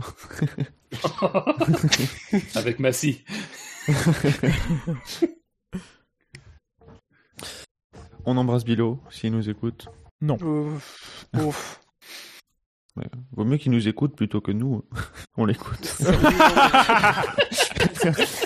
Finalement, les plus cruels sont pas, sont pas ceux qu'on croit. Euh, et donc, euh, Porsche, on, on l'a un peu évoqué aussi, euh, donc une, une arrivée qui se ferait euh, un peu dans, dans les usines développées par, euh, par Red Bull. Euh, le, le contrat est prévu d'être annoncé s'il euh, s'il va jusqu'au bout euh, d'ici le mois de mars, ou dans le mois de mars plutôt. Ouais, avec des- quand même des Euh, la- interrogations là-dessus. hein. Euh, pas sur la, la temporalité, j'entends, mais par euh, sur, euh, enfin, sur la propriété intellectuelle d'Honda. Qu'est-ce qui va en advenir, quoi Euh, On a, bon, vous direz, euh, sur les écuries, ça a pas posé de problème que euh, Mercedes, quand quand quand euh, quand dix mois, euh, Honda devienne Mercedes via Braun, Braun Grand Prix. Mais euh, là, on a quand même un fabricant de moteurs qui essaye de se servir de, de la Formule 1 comme un tremplin technologique pour développer ses, ses moteurs hybrides de, de série, euh, qui est Honda, qui euh, refile plus ou moins ses données à, à, à Red Bull, qui va en faire quoi par rapport, à, par rapport au groupe Volkswagen et à Porsche? C'est- un, peu- un peu nébuleux, je trouve. Je sais pas si Honda va être d'accord, quoi. Enfin... est-ce que, est-ce que Honda est au courant de ça, quoi? Enfin, est-ce que euh, ça fait partie euh, Est-ce que Honda a vendu tout ça en connaissance de cause? Est-ce qu'ils ont pas mis de clauses euh, qui font que c'est réutilisable? Enfin, moi, je, je, je suis pas dans le secret des dieux, mais je serais Honda, je serais peut-être pas, for- je serais pas forcément à l'aise avec ça, quoi. C'est parce que pour toi, ce serait un problème que Porsche recommence un- avec Red Bull un moteur de, de zéro? Enfin, de toute façon, il ne repartirait pas de zéro puisqu'il y aura des échanges d'informations. Bah, ils vont, ils vont repartir de zéro euh, plus ou moins nécessairement parce que la, la, réglementation, la réglementation Oui, oui. va changer. euh, le MGUH va a priori disparaître. On nous, nous l'annonce depuis 10 ans, mais euh, mais le MGUH, le, le MGUH est pas forcément euh, très apprécié. euh, euh, des, des motoristes euh, ou en tout cas pas transférable à la série visiblement donc euh, donc ça va ça va sauter mais euh, mais euh, mais euh, quoi qu'il en soit euh, voilà c'est le, le- le- les moteurs tels qu'ils sont utilisés par Red Bull aujourd'hui jusqu'ici étaient la propriété intellectuelle d'Honda qui est un constructeur mondial euh, qui euh, et qui moi à sa place je j'aimerais pas que ça que ça atterrisse dans dans n'importe quelle main quoi. Enfin c'est des secrets industriels c'est de la propriété intellectuelle c'est Enfin, c'est- des avantages plus ou moins concurrentiels qu'ils ont les uns par rapport aux autres. euh, Moi, je te parle pas de Formule 1. Là, enfin, en réalité, je te parle vraiment d'automobile et de, marché automobile. Mais moi, je, je comprends pas comment c'est soit possible qu'on en arrive là à, ce, que, le groupe Volkswagen puisse en arriver à avoir accès. Parce que ça me paraît. euh, ça me paraît euh, compliqué que euh, qu'il y ait un cloisonnement euh, chez Red Bull Powertrains par rapport à ça s'ils se font reprendre par, par le groupe Volkswagen quoi. Si c'est vraiment ça comme ça que ça se passe euh, en 2026, enfin d'ici 2026. Chose à rajouter sur les, les contrats de, de chez Red Bull, monsieur? Bah j'espère qu'ils euh, j'espère qu'ils sauront cette fois-ci construire une relation saine et équilibrée avec un motoriste. Avec Honda ça a été finalement puisque Euh, bah, après, ils ont pas réussi à le garder en Formule 1. élevées. hein. Peut-être que peut-être qu'Honda s'en va sans faire de bruit, mais qu'ils se sont fait chier dessus pendant deux ans et que final, ils sont partis quand ça commençait à marcher. hein. On sait pas. hein. Je, je, je- non, mais honnêtement, je sais pas si je pense pas que ce soit ça, mais euh, Ouais, mais pourquoi pas quoi. Après, c'est, enfin, ce qui- Honda, c'est bizarre manière dont ils partent, quoi. Ils partent à contre-coeur. euh, Enfin, en tout cas, le, le, clan F1 part à contre-coeur, clairement. Et puis, en plus, ils partent pas vraiment, vraiment. Donc, euh, je sais pas. Est-ce qu'Honda va pas se faire racheter par le groupe Volkswagen? Est-ce que c'est pas ça le truc en fait? Allez, moi je lance des rumeurs. moi. J'en ai rien à foutre. Le mec, il se mouille pas sur le règlement technique et. Mais... Comment ça Sur les, sur, sur les, Comment ça Ah, mais il est beaucoup, il est, il est devenu beaucoup sur les plus favoris dur. pour la saison 2022, mais par contre pour des accords euh, Ah oui, non, mais- multinationaux, euh, Bah, c'est pas le règlement technique qui est 40, en. Nasdaq, des conneries comme ça qu'en règlement. bah, ceux qui ont mieux maîtrisé le règlement. Mais qu'est-ce que j'en sais, moi? T'en sais quelque chose, toi? T'en quelque chose pour Volkswagen Moi, Gus Gus, mon ennemi, c'est la finance. Hein. Je te le dis. Cela dit, est-ce que le, côté Honda reste un peu en coulisses? C'est pas justement une espèce de, euh, en connaissance de, cause, euh, en connaissance de ce qui, des discussions avec euh, le groupe Volkswagen? Je sais pas. Parce que garder le contrôle sur la construction des moteurs jusqu'en 2025, c'est aussi s'assurer qu'il y a un certain nombre de choses qui ne seront pas dans la nature, quoi. Ouais, mais visiblement, c'est pas, pas Honda mais après, on n'en sait pas assez en réalité sur le partenariat. On a des on dit, mais si la répartition. De Honda, oui. oui. bien sûr. Euh, mais euh, si, la répartition des rôles, c'est euh, Red Bull qui qui qui design, enfin qui fait qui fait les correctifs du design quand il y a des problèmes de fiabilité, et et, et Honda qui construit les moteurs, bah bah euh, ça veut dire que Red Bull a eu euh, a eu les plans des, moteurs Honda quoi. Enfin, ils peuvent pas faire sans. non non mais c'est le truc c'est que ça, ça, a été annoncé comme ça au départ. Hein. Initialement c'était ça, mais ça c'était dans le cadre d'un vrai départ de Honda. Mmh. C'est-à-dire que c'était pas euh, enfin un vrai départ. Encore une fois, ils allaient pas et c'est pas le le 31 31 ils sont toujours là et le premier ils sont plus là. Non, c'est pas ça. Évidemment, ça allait être plus progressif. Mais disons que en fait depuis qu'on depuis qu'on nous annonce qu'ils vont partir, on a toujours des informations pour nous expliquer quand même que ils vont rester en coulisses quoi. Donc euh, après, c'est pas non plus complètement réaliste de penser que Red Bull, tout Red Bull que c'est, est capable de monter un département moteur fonctionnel en euh, si peu de temps. Je pense qu'il faut quand même aussi là qu'on adopte une, approche raisonnable. Quoi. Moi, ça me paraît pas, ça me paraît pas, ça me paraîtrait pas étonnant en tout cas que que Honda reste quand même impliqué de manière euh, très significative euh, mais bon, euh, après on est très très très très dépendant de la communication de Red Bull et euh, ça se trouve Marco, le connaissant, euh, il a communiqué ça et c'était pas totalement dans les plans de, de l'écurie de, de, communiquer là-dessus. Ça serait vraiment pas une première. Et ça, en rhétorique, ça a un nom technique. Ça s'appelle une communication à la zob. C'est McKinsley qui m'a appris ça. non, mais oui, oui. donc c'est mais c'est intéressant. Moi, je trouve que c'est intéressant. La situation est quand même assez. Euh, c'est flou, quoi. C'est Et quand c'est flou, c'est qu'il y a un loup. C'est qu'il y a un loup. Et passons à la dernière actu euh, de cette émission. Déjà Cette fois, c'est. Oui. Incroyable, on va se coucher aujourd'hui. Oui. Attends, attends, attends, attends. Attends, pardon. Excusez-moi. Ah, il a jinxé. J'ai jinxé. il a jinxé parti. On part pour 8 heures sur le dernier sujet, c'est fini.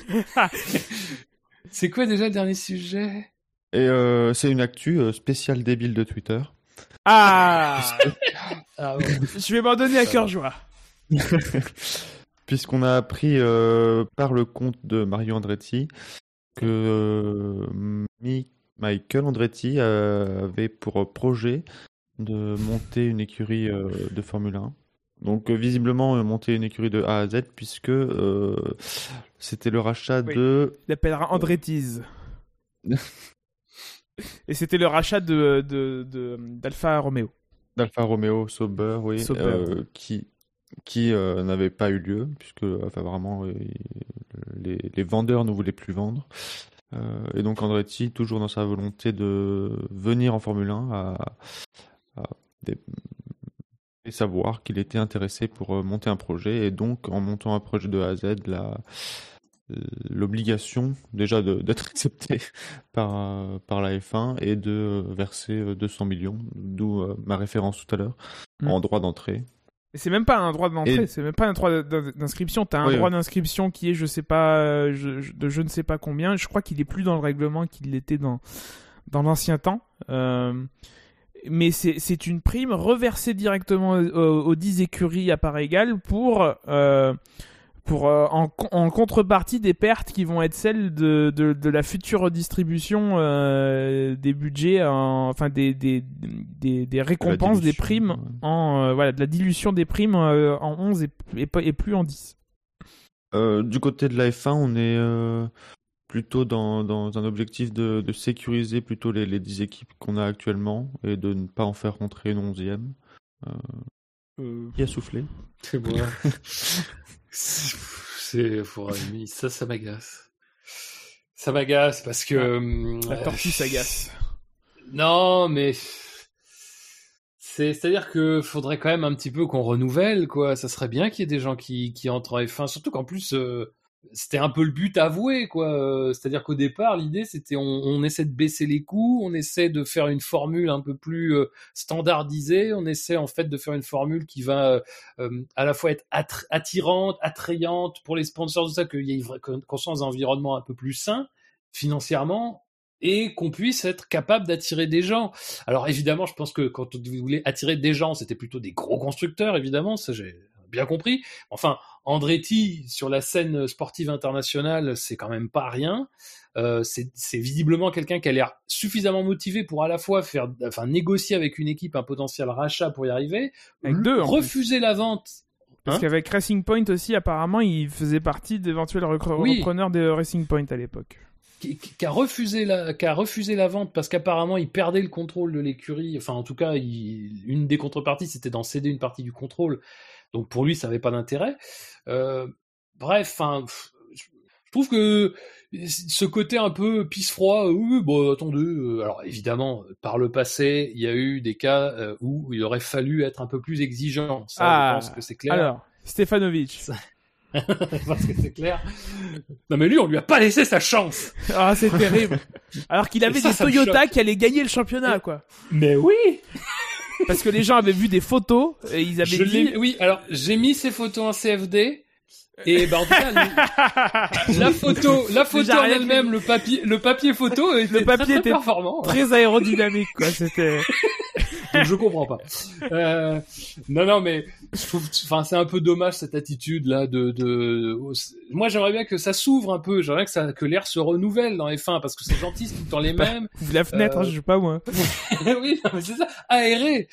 Euh... Prenez des détecteurs de carbone. aéré.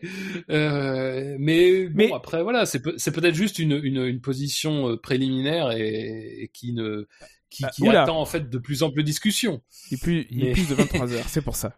Oui. Bien sûr, mais bon. Mais d'où ça vient euh, ce que tu as dit, euh, Quentin euh, Oui, on est plutôt. Enfin, qui est plutôt dans l'optique de, de, consolider les 10 écuries Qui a dit ça? Alors. Ah, c'est des rumeurs. C'est plus des rumeurs qu'une vraie déclaration de ce que j'ai vu. Hmm, il me semble que j'ai vu une déclaration.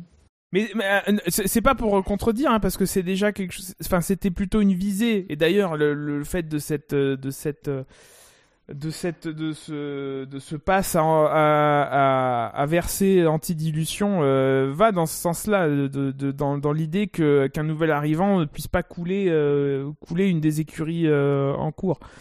Euh, maintenant, j'ai plutôt l'impression que les décisions réglementaires qui ont été prises avec les budgets capés, avec la nouvelle répartition euh, des, euh, des, des primes, va dans ce sens-là et que et d'autant plus avec cette cette nouvelle prime là, s'il y a une écurie qui arrive. bah, on a plutôt consolidé déjà les, les, écuries qui sont en place.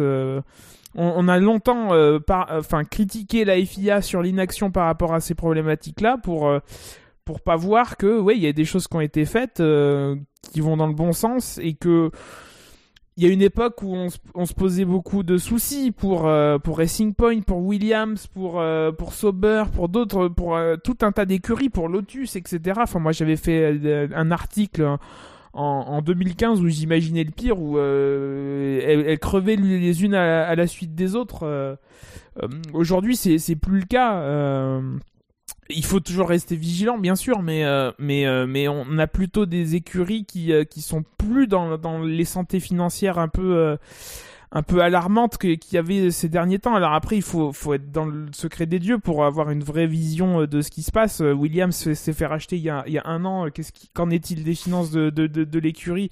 Elle a été refinancée, mais est-ce qu'elle a été refinancée de manière pérenne? Euh, je, ne sais pas. Il faudrait avoir le business plan en face. Bien sûr. Bien sûr, pour, pour, pour le savoir.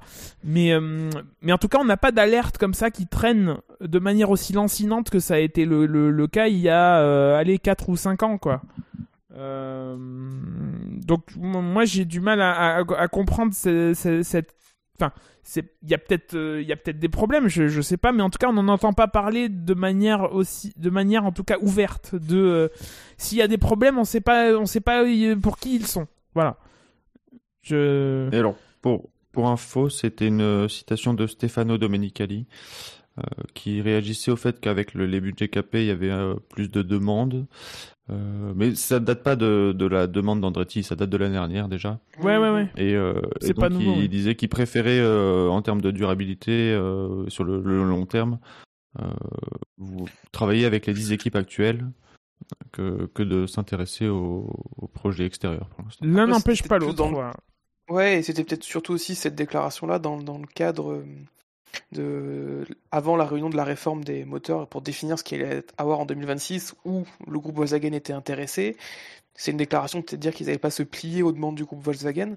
Là, avec Andretti, on a l'impression qu'on a vraiment un projet qui semble réfléchi, qui semble décision qui semble mûrir de- depuis quelques années déjà, euh, avec euh, potentiellement bah, euh, une direction, fait tout un projet entier, avec même un pilote, euh, un pilote sur deux, parce qu'on pense que si Andretti serait, serait amené à arriver en F1, je pense que Colton Herta, ce serait, il serait dans les bagages et ce serait, euh, ce serait, il serait même un, des principales, euh, un des principaux éléments de, de l'arrivée d'Andretti.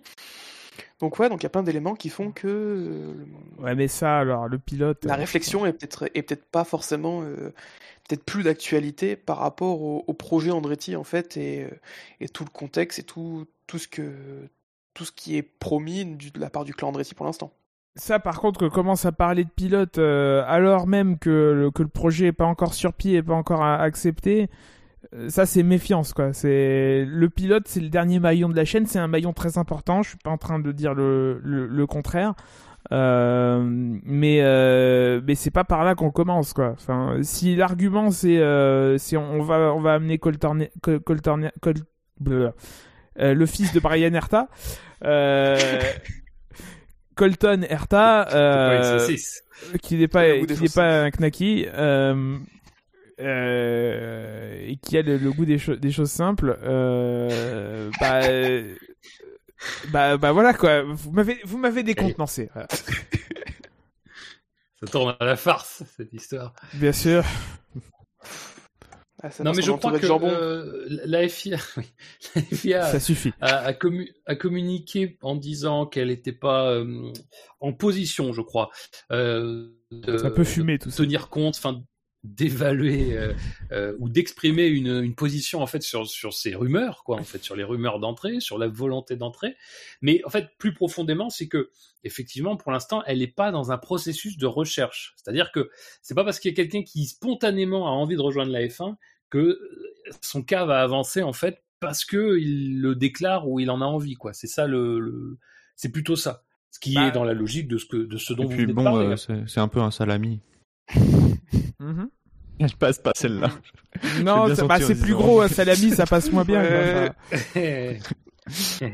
Euh, bah, après, euh, Fab, euh, le problème, c'est que réglementairement, en fait, depuis plusieurs années, depuis plusieurs années, il y, a une- différence entre la communication de la FIA qui euh, qui ouvre des, appels à candidature de manière plus ou moins régulière et euh, euh, et qui essaye de recruter comme ça. Alors c'est plus le cas puisque évidemment, puisque visiblement le, le- le- la volonté c'est de consolider les, les 10 écuries actuelles et pas d'en avoir une onzième et le règlement qui euh, qui euh, a dans euh, en annexe euh, un formulaire d'inscription qui dit euh, comment il faut s'inscrire euh, quand tu es un nouvel arrivant etc etc donc des processus qui ont été mis en place par la FIA qui sont pas en contradiction avec le règlement mais le règlement qui prévoit qu'un nouvel entrant puisse arriver à tout à tout à, tout moment sans forcément que alors la FIA peut toujours refuser il y a aucun souci mais euh, sans qu'il y ait besoin que, euh, que, que, la fédération ouvre, euh, quand elle le souhaite, un, appel à, candidature.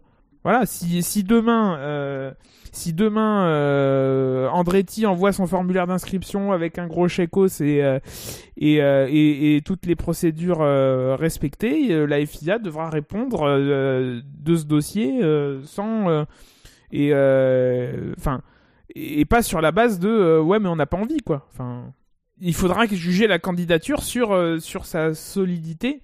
Et, euh, et, et maintenant, en plus, sa solidité s'accompagne d'un chèque de 200 millions de dollars minimum. Donc, enfin, qu'est-ce qui est de plus solide que quelqu'un qui peut te mettre sur la table euh, euh, de, de, de- 200 millions de pions, quoi. Enfin, Ouais, Quelqu'un qui peut te mettre 201 millions. je- Ouais, effectivement.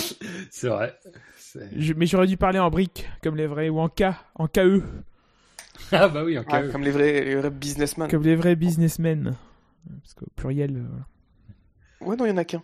Non, les vrais, j'ai dit. Oui. Ça va, on se dérange pas.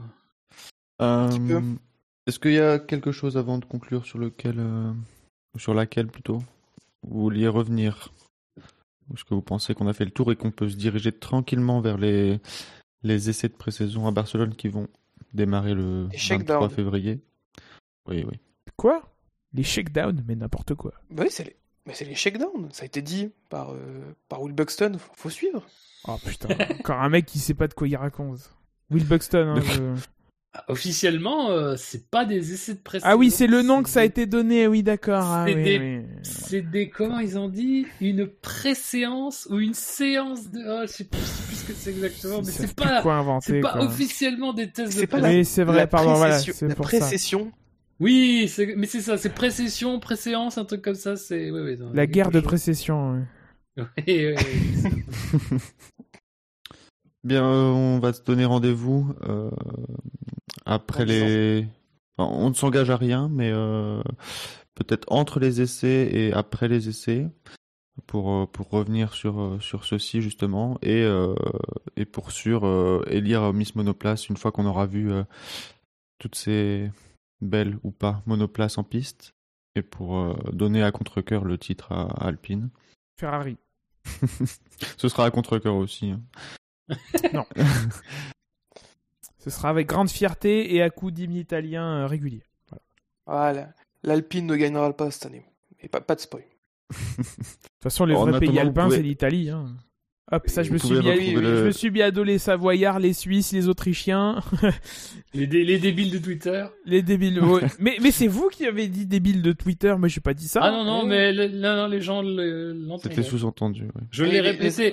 J'ai répété deux fois clairement. Je pense que ça passera plus que toi. Une fois, pas clairement. Ah bah bien sûr, oui, mais ça- après ça c'est les... On n'oublie pas aussi les habitants de Dieppe, puisque Alpine est né dans les Alpes, on rappelle. Et donc les, les débiles de Twitter pourront nous suivre sur Twitter Mais- justement, euh, ou sur Facebook pour les débiles de Facebook qui sont encore plus débiles, je pense. Euh, Mais moins que ce TikTok quand même. Ah, je connais pas. Ouais. Je suis trop, je suis trop La preuve. Je suis trop. Mettez-nous des notes là sur les sur tous les endroits où vous pouvez nous mettre des notes. Si, si- alors de préférence, mettez-nous des notes si elles sont bonnes. si elles sont pas bonnes, gardez-vous de. Gardez-les, ouais, gardez-les pour vous. Mais j'ai vu que Spotify il pouvait noter maintenant. Tu peux, tu peux noter sur les applications et tout, donc euh, faites-vous plaisir. Ouais, sur TripAdvisor aussi, euh, mettez-nous 5 étoiles. Euh, oui. alors comme vous savez le bien le faire, mettez des bonnes notes et après vous insultez Benlop en commentaire, ça marche aussi. Bien sûr. Et euh, sinon, ben, euh, dans tous les lecteurs, de toute façon si vous nous entendez, c'est que vous nous avez trouvés. Euh, Bravo à vous. Et donc on se... Ouais. Pas si débile que ça. hein. Et donc euh, à la prochaine pour euh, la suite de cette saison euh, 2022. Bye bye. Salut les débilos. Salut. Salut à tous